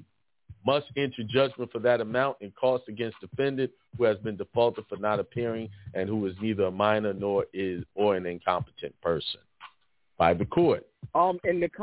In the comment section, Amexim, respect to you. That is the truth. They should have been arrested. And guess what? I'm the injured party because of their election or lack of them not doing their duty. You know, this is a few years now, you know, and this is a sizable judgment, you know. Now, this is what I would do. This is where the UCC becomes important. Because you can go and record that. You say UCC? Yes, you can go and record that judgment on the UCC now. Ah, okay. A non-UCC. Yeah, that's a security interest with back-end from a clerk. A clerk signed off on it as a default judgment. Yeah. Of the judgment and record it there. Yes. Okay. Now, this is the sidebar. I got... Yeah, brother. I'm gonna reach out to you. I'm definitely gonna reach out to you when we catch up because I have some other testimonies. You can get your money. Well, you can get your money because you got to remember who judgment sheriffs do. Who is over the court? Hold on, listen. You're not listen very carefully. Who is in the courtroom when all proceedings are going on? Deputy sheriffs, right? They run the court. Yep. They run all the procedures. You can actually go to the sheriff and force him to go make them do their job. And also, you could do it's a writ. I can't even think of the writ. The writ to make them do their job. That's how you get to the people. Someone said in the comments, the judge didn't sign. The judge wrote an order in favor of me, the plaintiff. He did sign off on it. You get the order, you got to get a writ of execution so that the sheriff can. So that's all I'm missing. The marshals keep telling me that. All we need is a writ of execution. I'm like, oh my gosh. You know, if the tables were turned, they would have took us out, the regular people. You know? It's the writ. Hold on, I'm looking for... I can't think of the writ now. I'm going to email you, bro. I'm going to put it in the topic. And I've been talking about it. I'll give a donation. Somebody, we can officially do their job. I'm trying to... Yeah, writ of mandamus is so wicked, man. Oh, yes. I have that. Okay. I have that to the Supreme Court. Somebody told me to do that. Yep. Because now they're not doing their job. So you could say, listen, you have this and the judge, they won't sign off on it. Do a writ of mandamus. Right. There you go. Yes. And people, this is the last thing I'm going to say. Yes, it's a clear win, but you got to be careful talking to these attorneys. Use that prefix in the word, a turn. They will turn this whole thing around and try to confuse you and bring you back into to foolishness. Oh, you have a mortgage or you have child support. Don't you have a child? Don't you want to provide for them? Here's the thing. Bring you back in the matrix. Here's the thing. They ask you questions to make you tell on yourself. They're attorneys. Exactly. They know their words cannot help them win, so they get you to use your words to help them win. And all you do is say, that's a great question, but you lack subject matter jurisdiction. I don't know what you're talking about. Until you prove that. Hold on, my wife. That I can question over there. Listen to on the radio. That's nothing to talk about. All right, brother. The one that seeks affirmations. What was that? And this is the last thing. Reverend Ike, thank you for mentioning Reverend Ike on your last. That is the truth, and you are on it. I see growth, and thank you for doing what you do, man. You're a positive light. I'm in the comment section. I'm Simon Sims. Okay, so appreciate you. Respect you. Get the win. Go get your win. Don't give up. You can get that, brother. I'm gonna keep you posted. All right. You can get that. Okay. Yes. All right. I'm going to follow up with you. Okay, peace. Yeah. All right. All right, let's go. Man, we got to get these calls. All right, 662-592.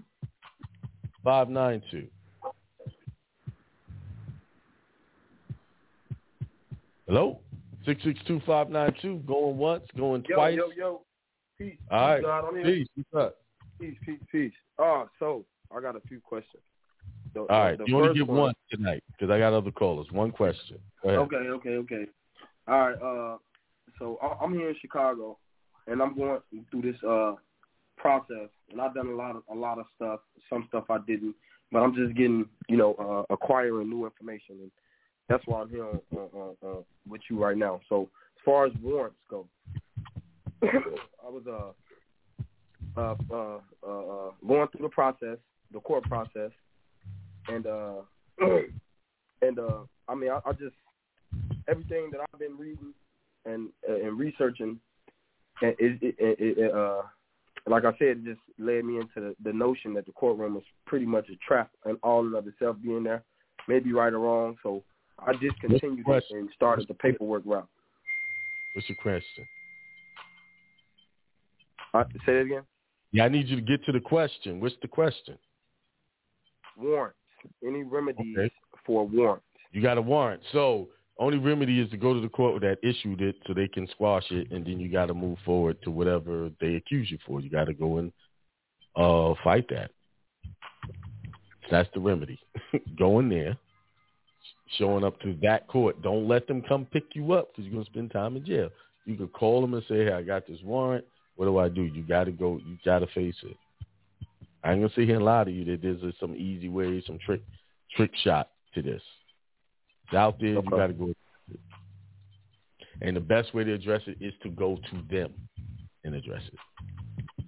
Okay. And depending on what type of warrant it is, they'll call you. Hey, they'll make a date for you over the phone, and you go show up, and then they'll reschedule for you to actually, start defending yourself, depending on how serious it is. I don't know what type of, situation. It's not nothing serious, no violence or nothing like that.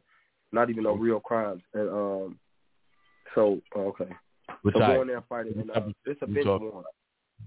What type of offense? It's like traffic ticket or something? It was some drugs, a drug offense. Okay, I don't know how they would react to that. If it's depending on what it was and the amount, they usually just reschedule, come in on this small day. Amount. Yeah, if it's like weed, they ain't even, those ain't even that serious anymore.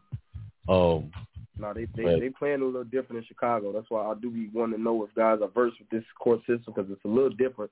Even as I listen to guys, one day they're gonna get you. It's always gonna be the most inconvenient time. They're gonna get you one day.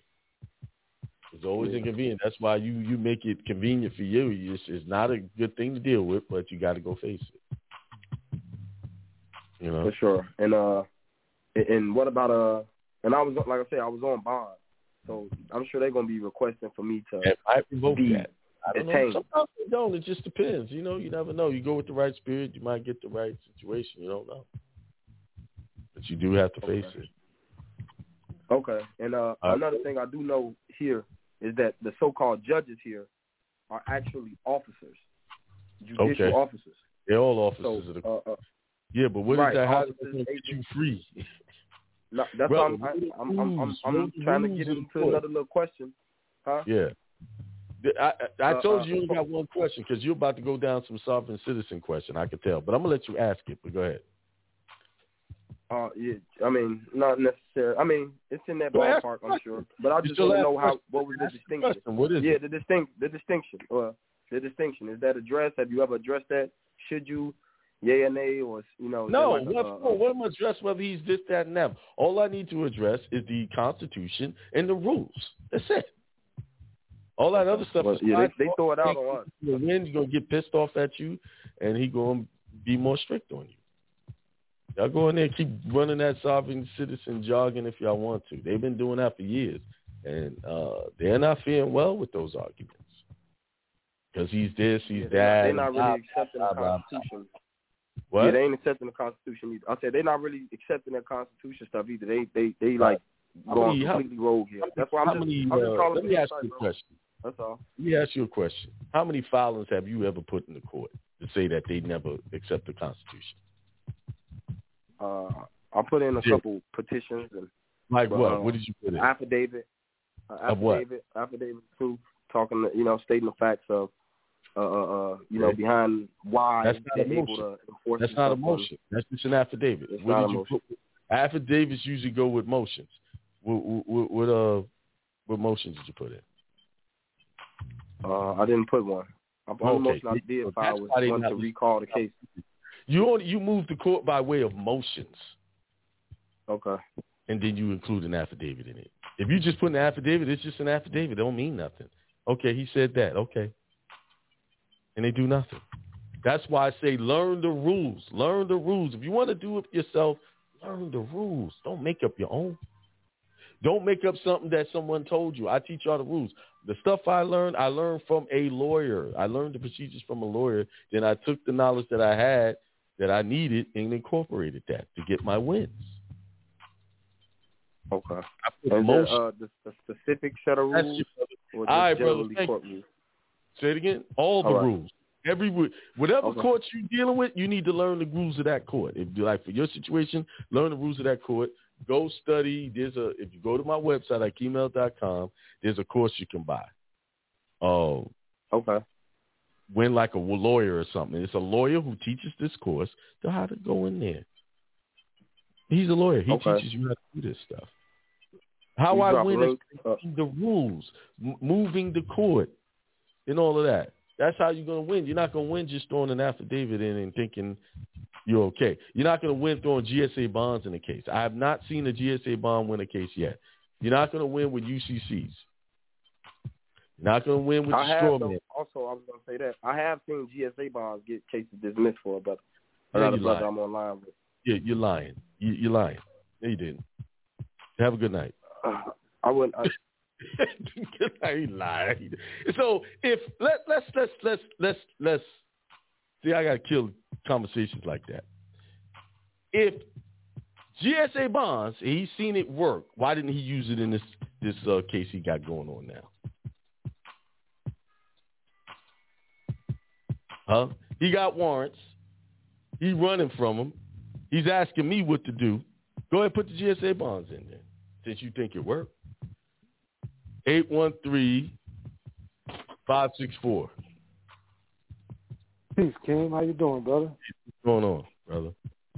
Am I making sense? Am I making sense right now? If you tell me it's worth, why are you not using it? Why you on here asking me? Exactly.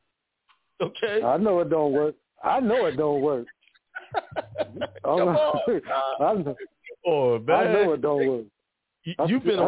child support, so it don't work. You've been around for a long time. They about to make the old me come out with this BS. No, don't go back to rant period. What else? I won't. I'll back off. Go ahead. Yeah. I know it don't work. It definitely don't work because I still got child support, so it don't work. Right. It don't work. So that's right. I'm telling you, it don't. It don't. Come on, man. It don't work. I tried it. It don't work. I still got child support. When I get my case, when I get my court date this week or next week, then we'll see. I'll show you what works. What you showed me works. Right. But anyway, I got a little question, man. I had a lawsuit going on. It was in bankruptcy. Mm-hmm. And, after the bankruptcy, you got 15 days to restart your case. I missed up 15 days. Will I still be able to continue my case? You filed bankruptcy and you have 15 days to. No, I filed a lawsuit. Intermunicipal credit pool. You filed a lawsuit. You have 15 days to do what? After they was in bankruptcy, so they told me after the bankruptcy, I had 15 days to refile my case, and I kind of missed. Oh, they went into bankruptcies, so they were protected. So. You have to file. You still could file. You could come in as a creditor. The bankruptcy over now. It's over now. It's dismissed. It's dismissed. Yeah, I missed it. No, their bankruptcy over now. I was suing somebody else. Or discharged it. Which one? I don't know. It was a big company. I don't know. I was just It was a big company I was suing. Because if they were in bankruptcy, you're supposed to come in and make a claim. They owed you some money. Well, they really wasn't in bankruptcy. They was in the consolidation. It was a reconsolidation of the... Okay. Yeah. Yeah, so it really wasn't a bankruptcy. It was like a reconsolidation of the company. Days. You can file a lawsuit at any time, but I would still go file it and see what happens. I mean, it was already filed before, and then the court sent me back, and the lawyers sent me back that they was in bankruptcy, and that was before COVID. And bankruptcy has been going on since then. So refile it or go refile. Yeah, go refile it. Or there's another term where you can reinstate it. Reinstate it. Yeah. I was just wondering if I missed my cutoff because I'm like 30 days late. Oh, so I was wondering if I missed. It's a lawsuit, and they said do it in 15 days. So you filed it. You filed it with the court. You served them. Yeah. You did all of that. Correct. You can do a motion to reinstate it. I think that is to reinstate it now that they're out of bankruptcy. Okay. It could be that. So the lawyer sent me some. What did the lawyer say? What did it say on there? Well, they sent me the affidavit that the bankruptcy was lifted and everything was back in order. They denied everything, of course. They sent the affidavit to deny all what they did. But the evidence was already put on the record that they pulled my credit. You know, I just didn't want to miss that window. I know I had 15 days after the bankruptcy was over to refile my case, resubmit my case. Mm-hmm. Just resubmit it. Because it ain't going to hurt. Okay, so I need to resubmit it and send it to the lawyer again, correct? You serve them. The clock starts over again. Okay. Yeah. Okay. So it's just on my credit now. So I just wanted to make sure that because the evidence was already put on that they had my credit and everything that was still on my credit. I followed the rules to the T. Y'all taught me very well. So thank you. Yeah. So you go soon. Because it's a big company, man. I want my money, man. Y'all put my credit for no, without my permission, man. You know. So I'm trying to get it. I know. Okay. So I just need to do a reinstatement. Yeah. Okay. All right, Kim. I appreciate it, man. Keep telling me, man. Yeah. Please. All right. Yo, I don't give legal advice. I'm not a lawyer. I'm a spiritual advisor. This is a ministry. All right. That's all I got to say. I'm not going to go through the 200 paragraphs and tell y'all that. Just got to say that. Let's go to the next caller. I'm kind of lost where I was. I think I'm here. 904-386. Peace to the God of good, brother Akim. I'm good. Peace. Peace to the God. What's going on? Yeah, I just wanted to share just something about that flat earth. I'll keep it quick. My little experience with that. Nobody ever told me. I never knew it existed. I was just sitting down at the beach one day just admiring, just telling the Lord how beautiful and wonderful the curve looks with the ocean and the sunlight. And then out of nowhere, I just, like an audible voice, it's not flat. I mean, it's not round. It's flat. Mm-hmm. And then I opened up my eyes and took a look. It went from that curvy round to just a straight line. And ever since then, I could never get the round back no matter how hard I tried. And then that's when I found out about Second Theologians 2:11, and that shall cause God shall send them a strong delusion that they should believe a lie. So once you come out of that delusion, it's hard to get the lie back, just like this commerce stuff. That's all I wanted to say. Man, appreciate it. Thank you. Peace. Hey. Yeah, you know, I wasn't really big on the flat earth, but after looking at that video, the brother... brought up some great arguments. I'm still not totally convinced about that. I don't know if I got this number before, 516-415. 516-415, did I get you? Oh, they're quiet. Let's move on. 253-332. Yeah. Gary, what's up? Peace. Peace. Yeah, I was just wondering. What do you have? A question? Comment? Oh, yeah, I just basically wanted to confirm that it's possible. Would it be possible to basically, after correcting your status, to be able to not have to pay certain taxes? I've never seen it done. It could. I'm not saying it's not possible. I just haven't gotten to that point where you're able to not pay any property taxes or anything like that, if that's what you're referring to. Are you talking about personal taxes through your employer? Oh, you don't have to pay. Well, through your employer, it is, that's possible, but they give you hell trying to assert that status. Read the W-4 form or the W-4 laws. They're not supposed to be taking taxes out of your money without your permission, but you gave them permission by filling out that form. So, yes, it is possible, but when you're working for the corporations, they'd rather get rid of one so you don't wake up the many. So true. Everyone going down that road to try to do that always met opposition. Always met opposition. And I've known a couple of people who did their jobs because they were trying to. One last question. As far as when you correct your status, would you be able to like apply for benefits such as unemployment? Yeah, you can. Yeah. Okay. Yeah. Okay. Yeah. Well, yeah, I'll just hit you with a consultation and as far as the other concerns that I have with that. And you'll do that. Remember that straw man benefits anyway. You just deauthorize.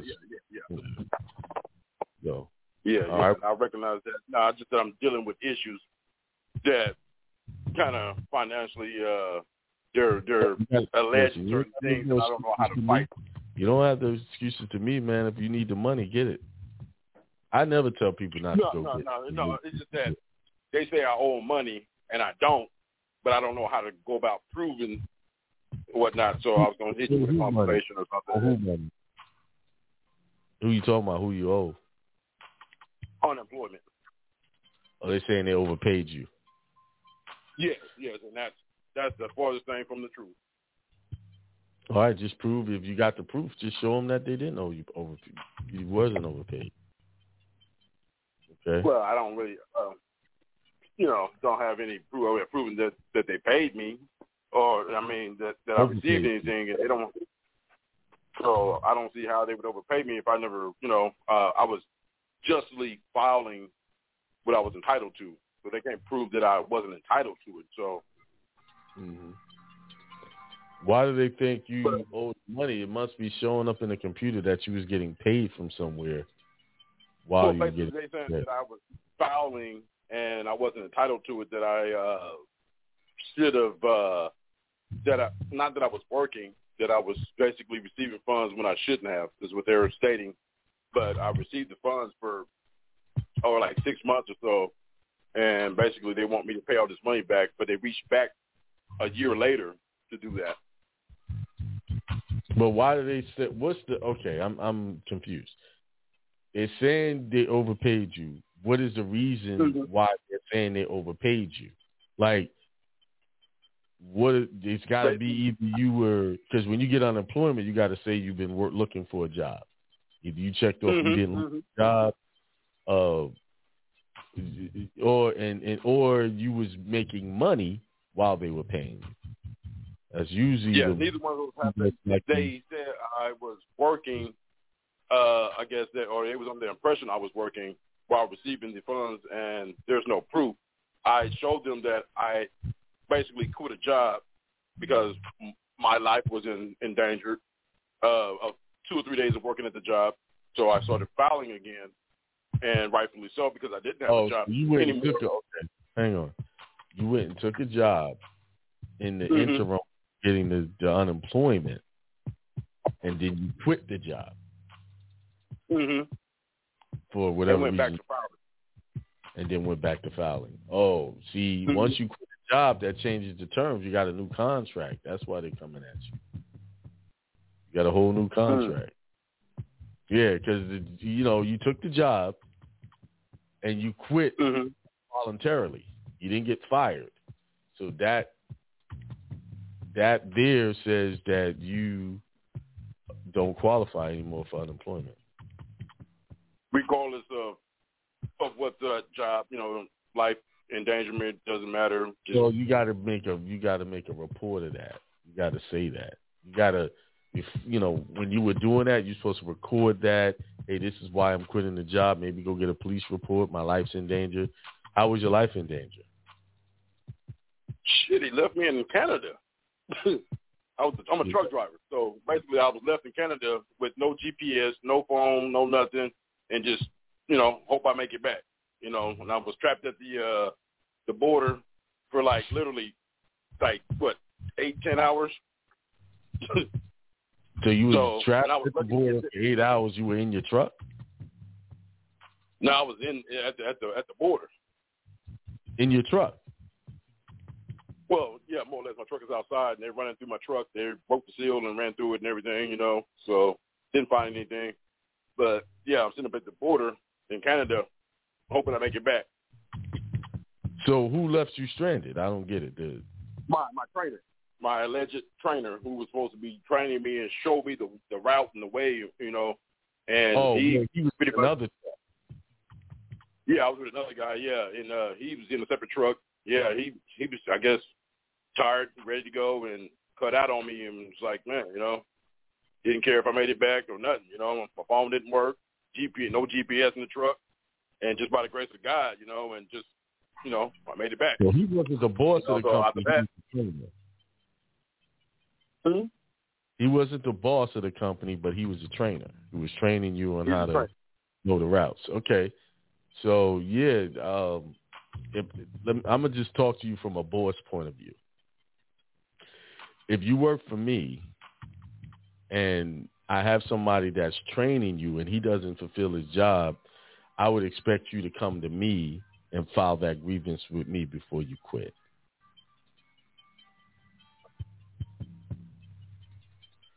Now, did you do that?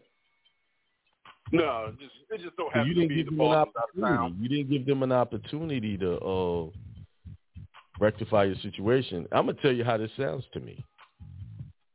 This is called Truth Tuesday. It sounds like you wanted to go back on unemployment, and you used that as an excuse to do it. Nah, at the time, man, unemployment wasn't paying nothing. I'd rather, you know, as a trucker, I'd rather get my money. There ain't nothing lazy about me, you know what I'm saying? So I'd rather get my money. The proper channels. Yes, you was inconvenienced for 8-10 hours. I'm not making light of that. That's a long time, but you had a job, and okay, things happen. It wasn't the ideal situation. You're still alive today to talk about it. You go to the boss, say, "Hey, this is what happened. I didn't appreciate that. Can you give me another trainer? Is there someone else you can use?" If I'm unemployment, if I'm just a stranger here, I'm looking at what you're I'm using your words, what you're telling me, and that's what I'm getting. So just imagine unemployment and the job. Mm-hmm. You don't quit jobs, you know, by communicating. Hey, you know, here's my notice, blah, blah, blah. And then you went back and filed unemployment. Yeah, I think unemployment is got a point here. Yeah. They got a point. You're gonna have a hard time winning that one. I notified the proper, you know, management. You might win, but you don't. You know, I'm not here to tell you what you want to hear. I'm here to tell you what you need to hear. You know, it's you are looking at a uphill battle here, a very big one. No, I understand that part. I mean, I notified who I could at the time. You know, like I said, the head boss, she was on vacation, but the people that sent me out, best believe I let them know. Brother, you don't have to tell me the whole story. You ain't got to go that far. You don't have to make any excuses to me. I'm not the one who's gonna make that decision. I'm just telling you, your fault. I'm faulting you for the simple fact that you didn't give the employer a chance to rectify the situation. I mean, I guess that's how business works. I'd rather go get my office because I ain't gonna give nobody a chance to play with my life. You know what I'm saying? I ain't giving a chance. I ain't giving you a second chance at that. No, you tell it, but still, it's still a correct way to do it. You're still listen. The life is. It may have been in danger. I don't know. You're telling me that, but I'm talking to you today. So the fact is, you're still alive to tell me this story. So I don't know what. How was it in danger? People was gonna rob you, kill you. What? Pack of wolves was coming after you. You was in the frigid cold. No heat. What? Yeah, it was really cold, low on gas, no gas card, and man, I don't know. It's no fun being lost, you know, in an area where you don't know. Across the border. You got inconvenienced 8 hours. How long did they detain you at the border? I was there for like 10 hours.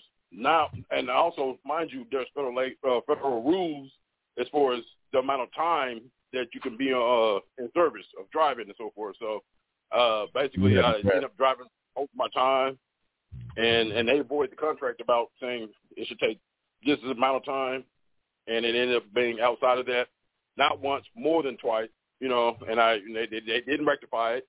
And I gave them a chance 2 or 3 different times. Even their own people was like, "Hey, I'm surprised you came back," you know. So. I mean, boy, that's the own people is not the boss. True. That's just someone hyping you up, putting a battery in your back. You should have gave the employer a chance to fix the situation. Then if he didn't fix it, then you do your due diligence and protect yourself. Because it wasn't the boss that held you up. It was Border Patrol that held you up. Yeah. Yeah, I mean, indirect actions of one of their employees, but nonetheless, maybe you know, somebody didn't do something right, you know, and it cost you, you know, some time and inconvenience. All right, brother, appreciate your call, though. No problem. Appreciate what you do. Have a good one. All right. 516-415. Greetings, Hakeem. Greetings. What's going on? Simon says again. I got a quick comment. Is that okay? And a question. Yeah, go ahead. Make it quick. I don't know if I got you or not. Okay. This is precedent or something you need to research in the callers. The brother's name is this is public knowledge, but let me just tell you his name real quick. Regarding the taxes on property, someone made a comment on that. His name is Richard. Hold on. His name is Richard Wilson, and then ; Bey, B-E-Y. Again, it's Richard Wilson, Wilson, and then Bey. I'll email you the case number. I don't have it in front of me. But he actually did the rules of procedure. He went to the Supreme Court, the tax court. They rejected him. He put in his status, and he did a funny affidavit. I was looking at his case. He said the how can I say it? The court acknowledges my status because they did not rebut my affidavit. He took that all the way up to the Supreme Court. Do you know the Supreme Court just recently ruled in his favor? And I reached out to him because his document is online, his email. And he said that he won, same situation like how I explained to you with my situation, my case. He won in the Supreme Court, but the state court is not abiding by the appeals. Mm-hmm. So he's like in a limbo type of situation. But the win was they recognized his status as a not as a U.S. citizen. That was the win with him. All right, cool. Thank you. Now, so my question, this is a quick question. What's your thoughts on accord and satisfaction? with each state has their accord and satisfaction. Yeah, each state has their different rules, and I haven't seen it work significantly. I've seen it work in a case where a guy won a judgment of around $1,500, and he didn't accept it and he lost, trying to go take it to trial. But big things, I've never seen it. No. Okay. Well, I'll send you testimony. I actually did it.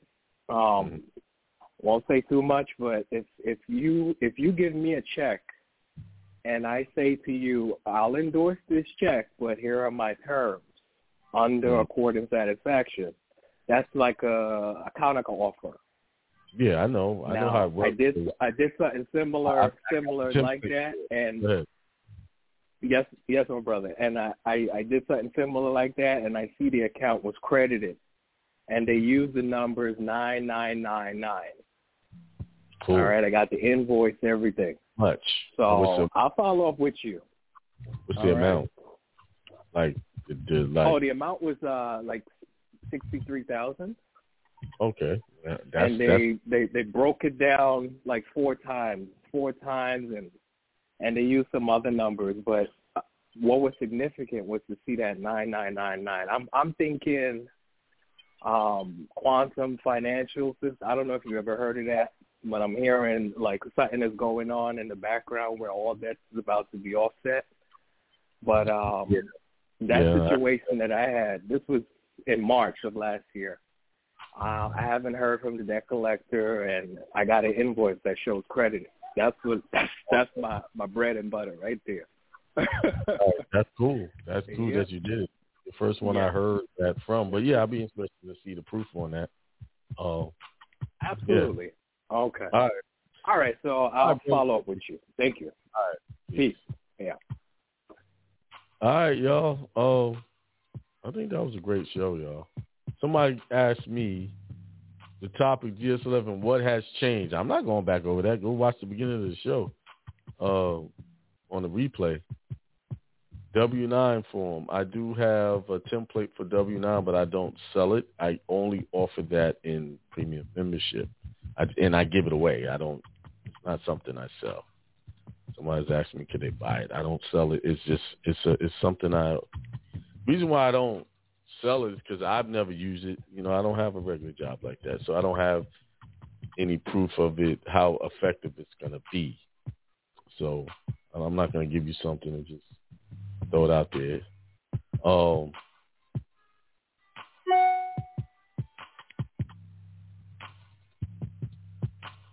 See, brother, I want to pay for the W-9. It's not for sale.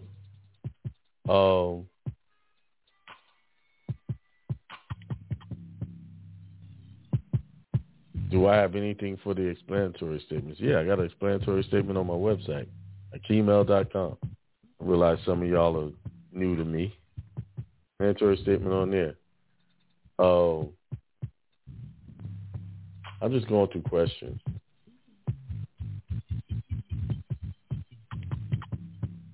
Well, you've given a lot of donations to this site. Maxim, just hit me up in the email, and I'll just send it to you. I don't sell that W-9.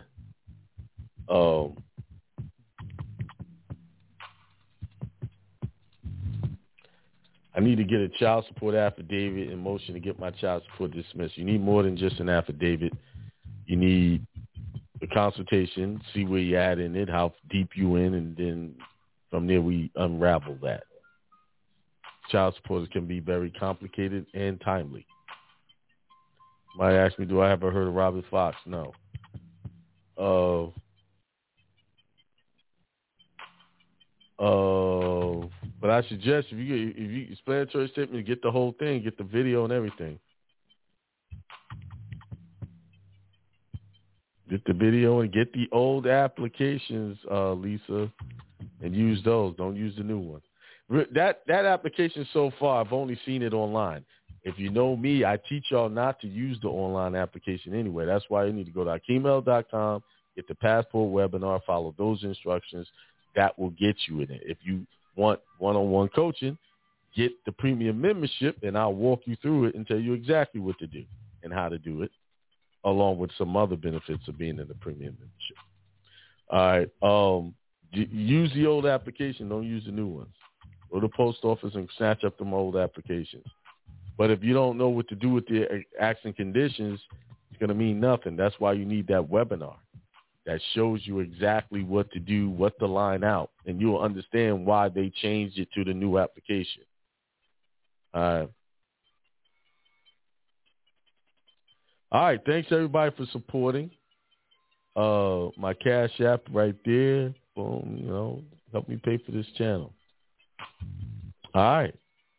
And with that being said, I am out. Good night. Peace, prosperity, and extreme wealth to all.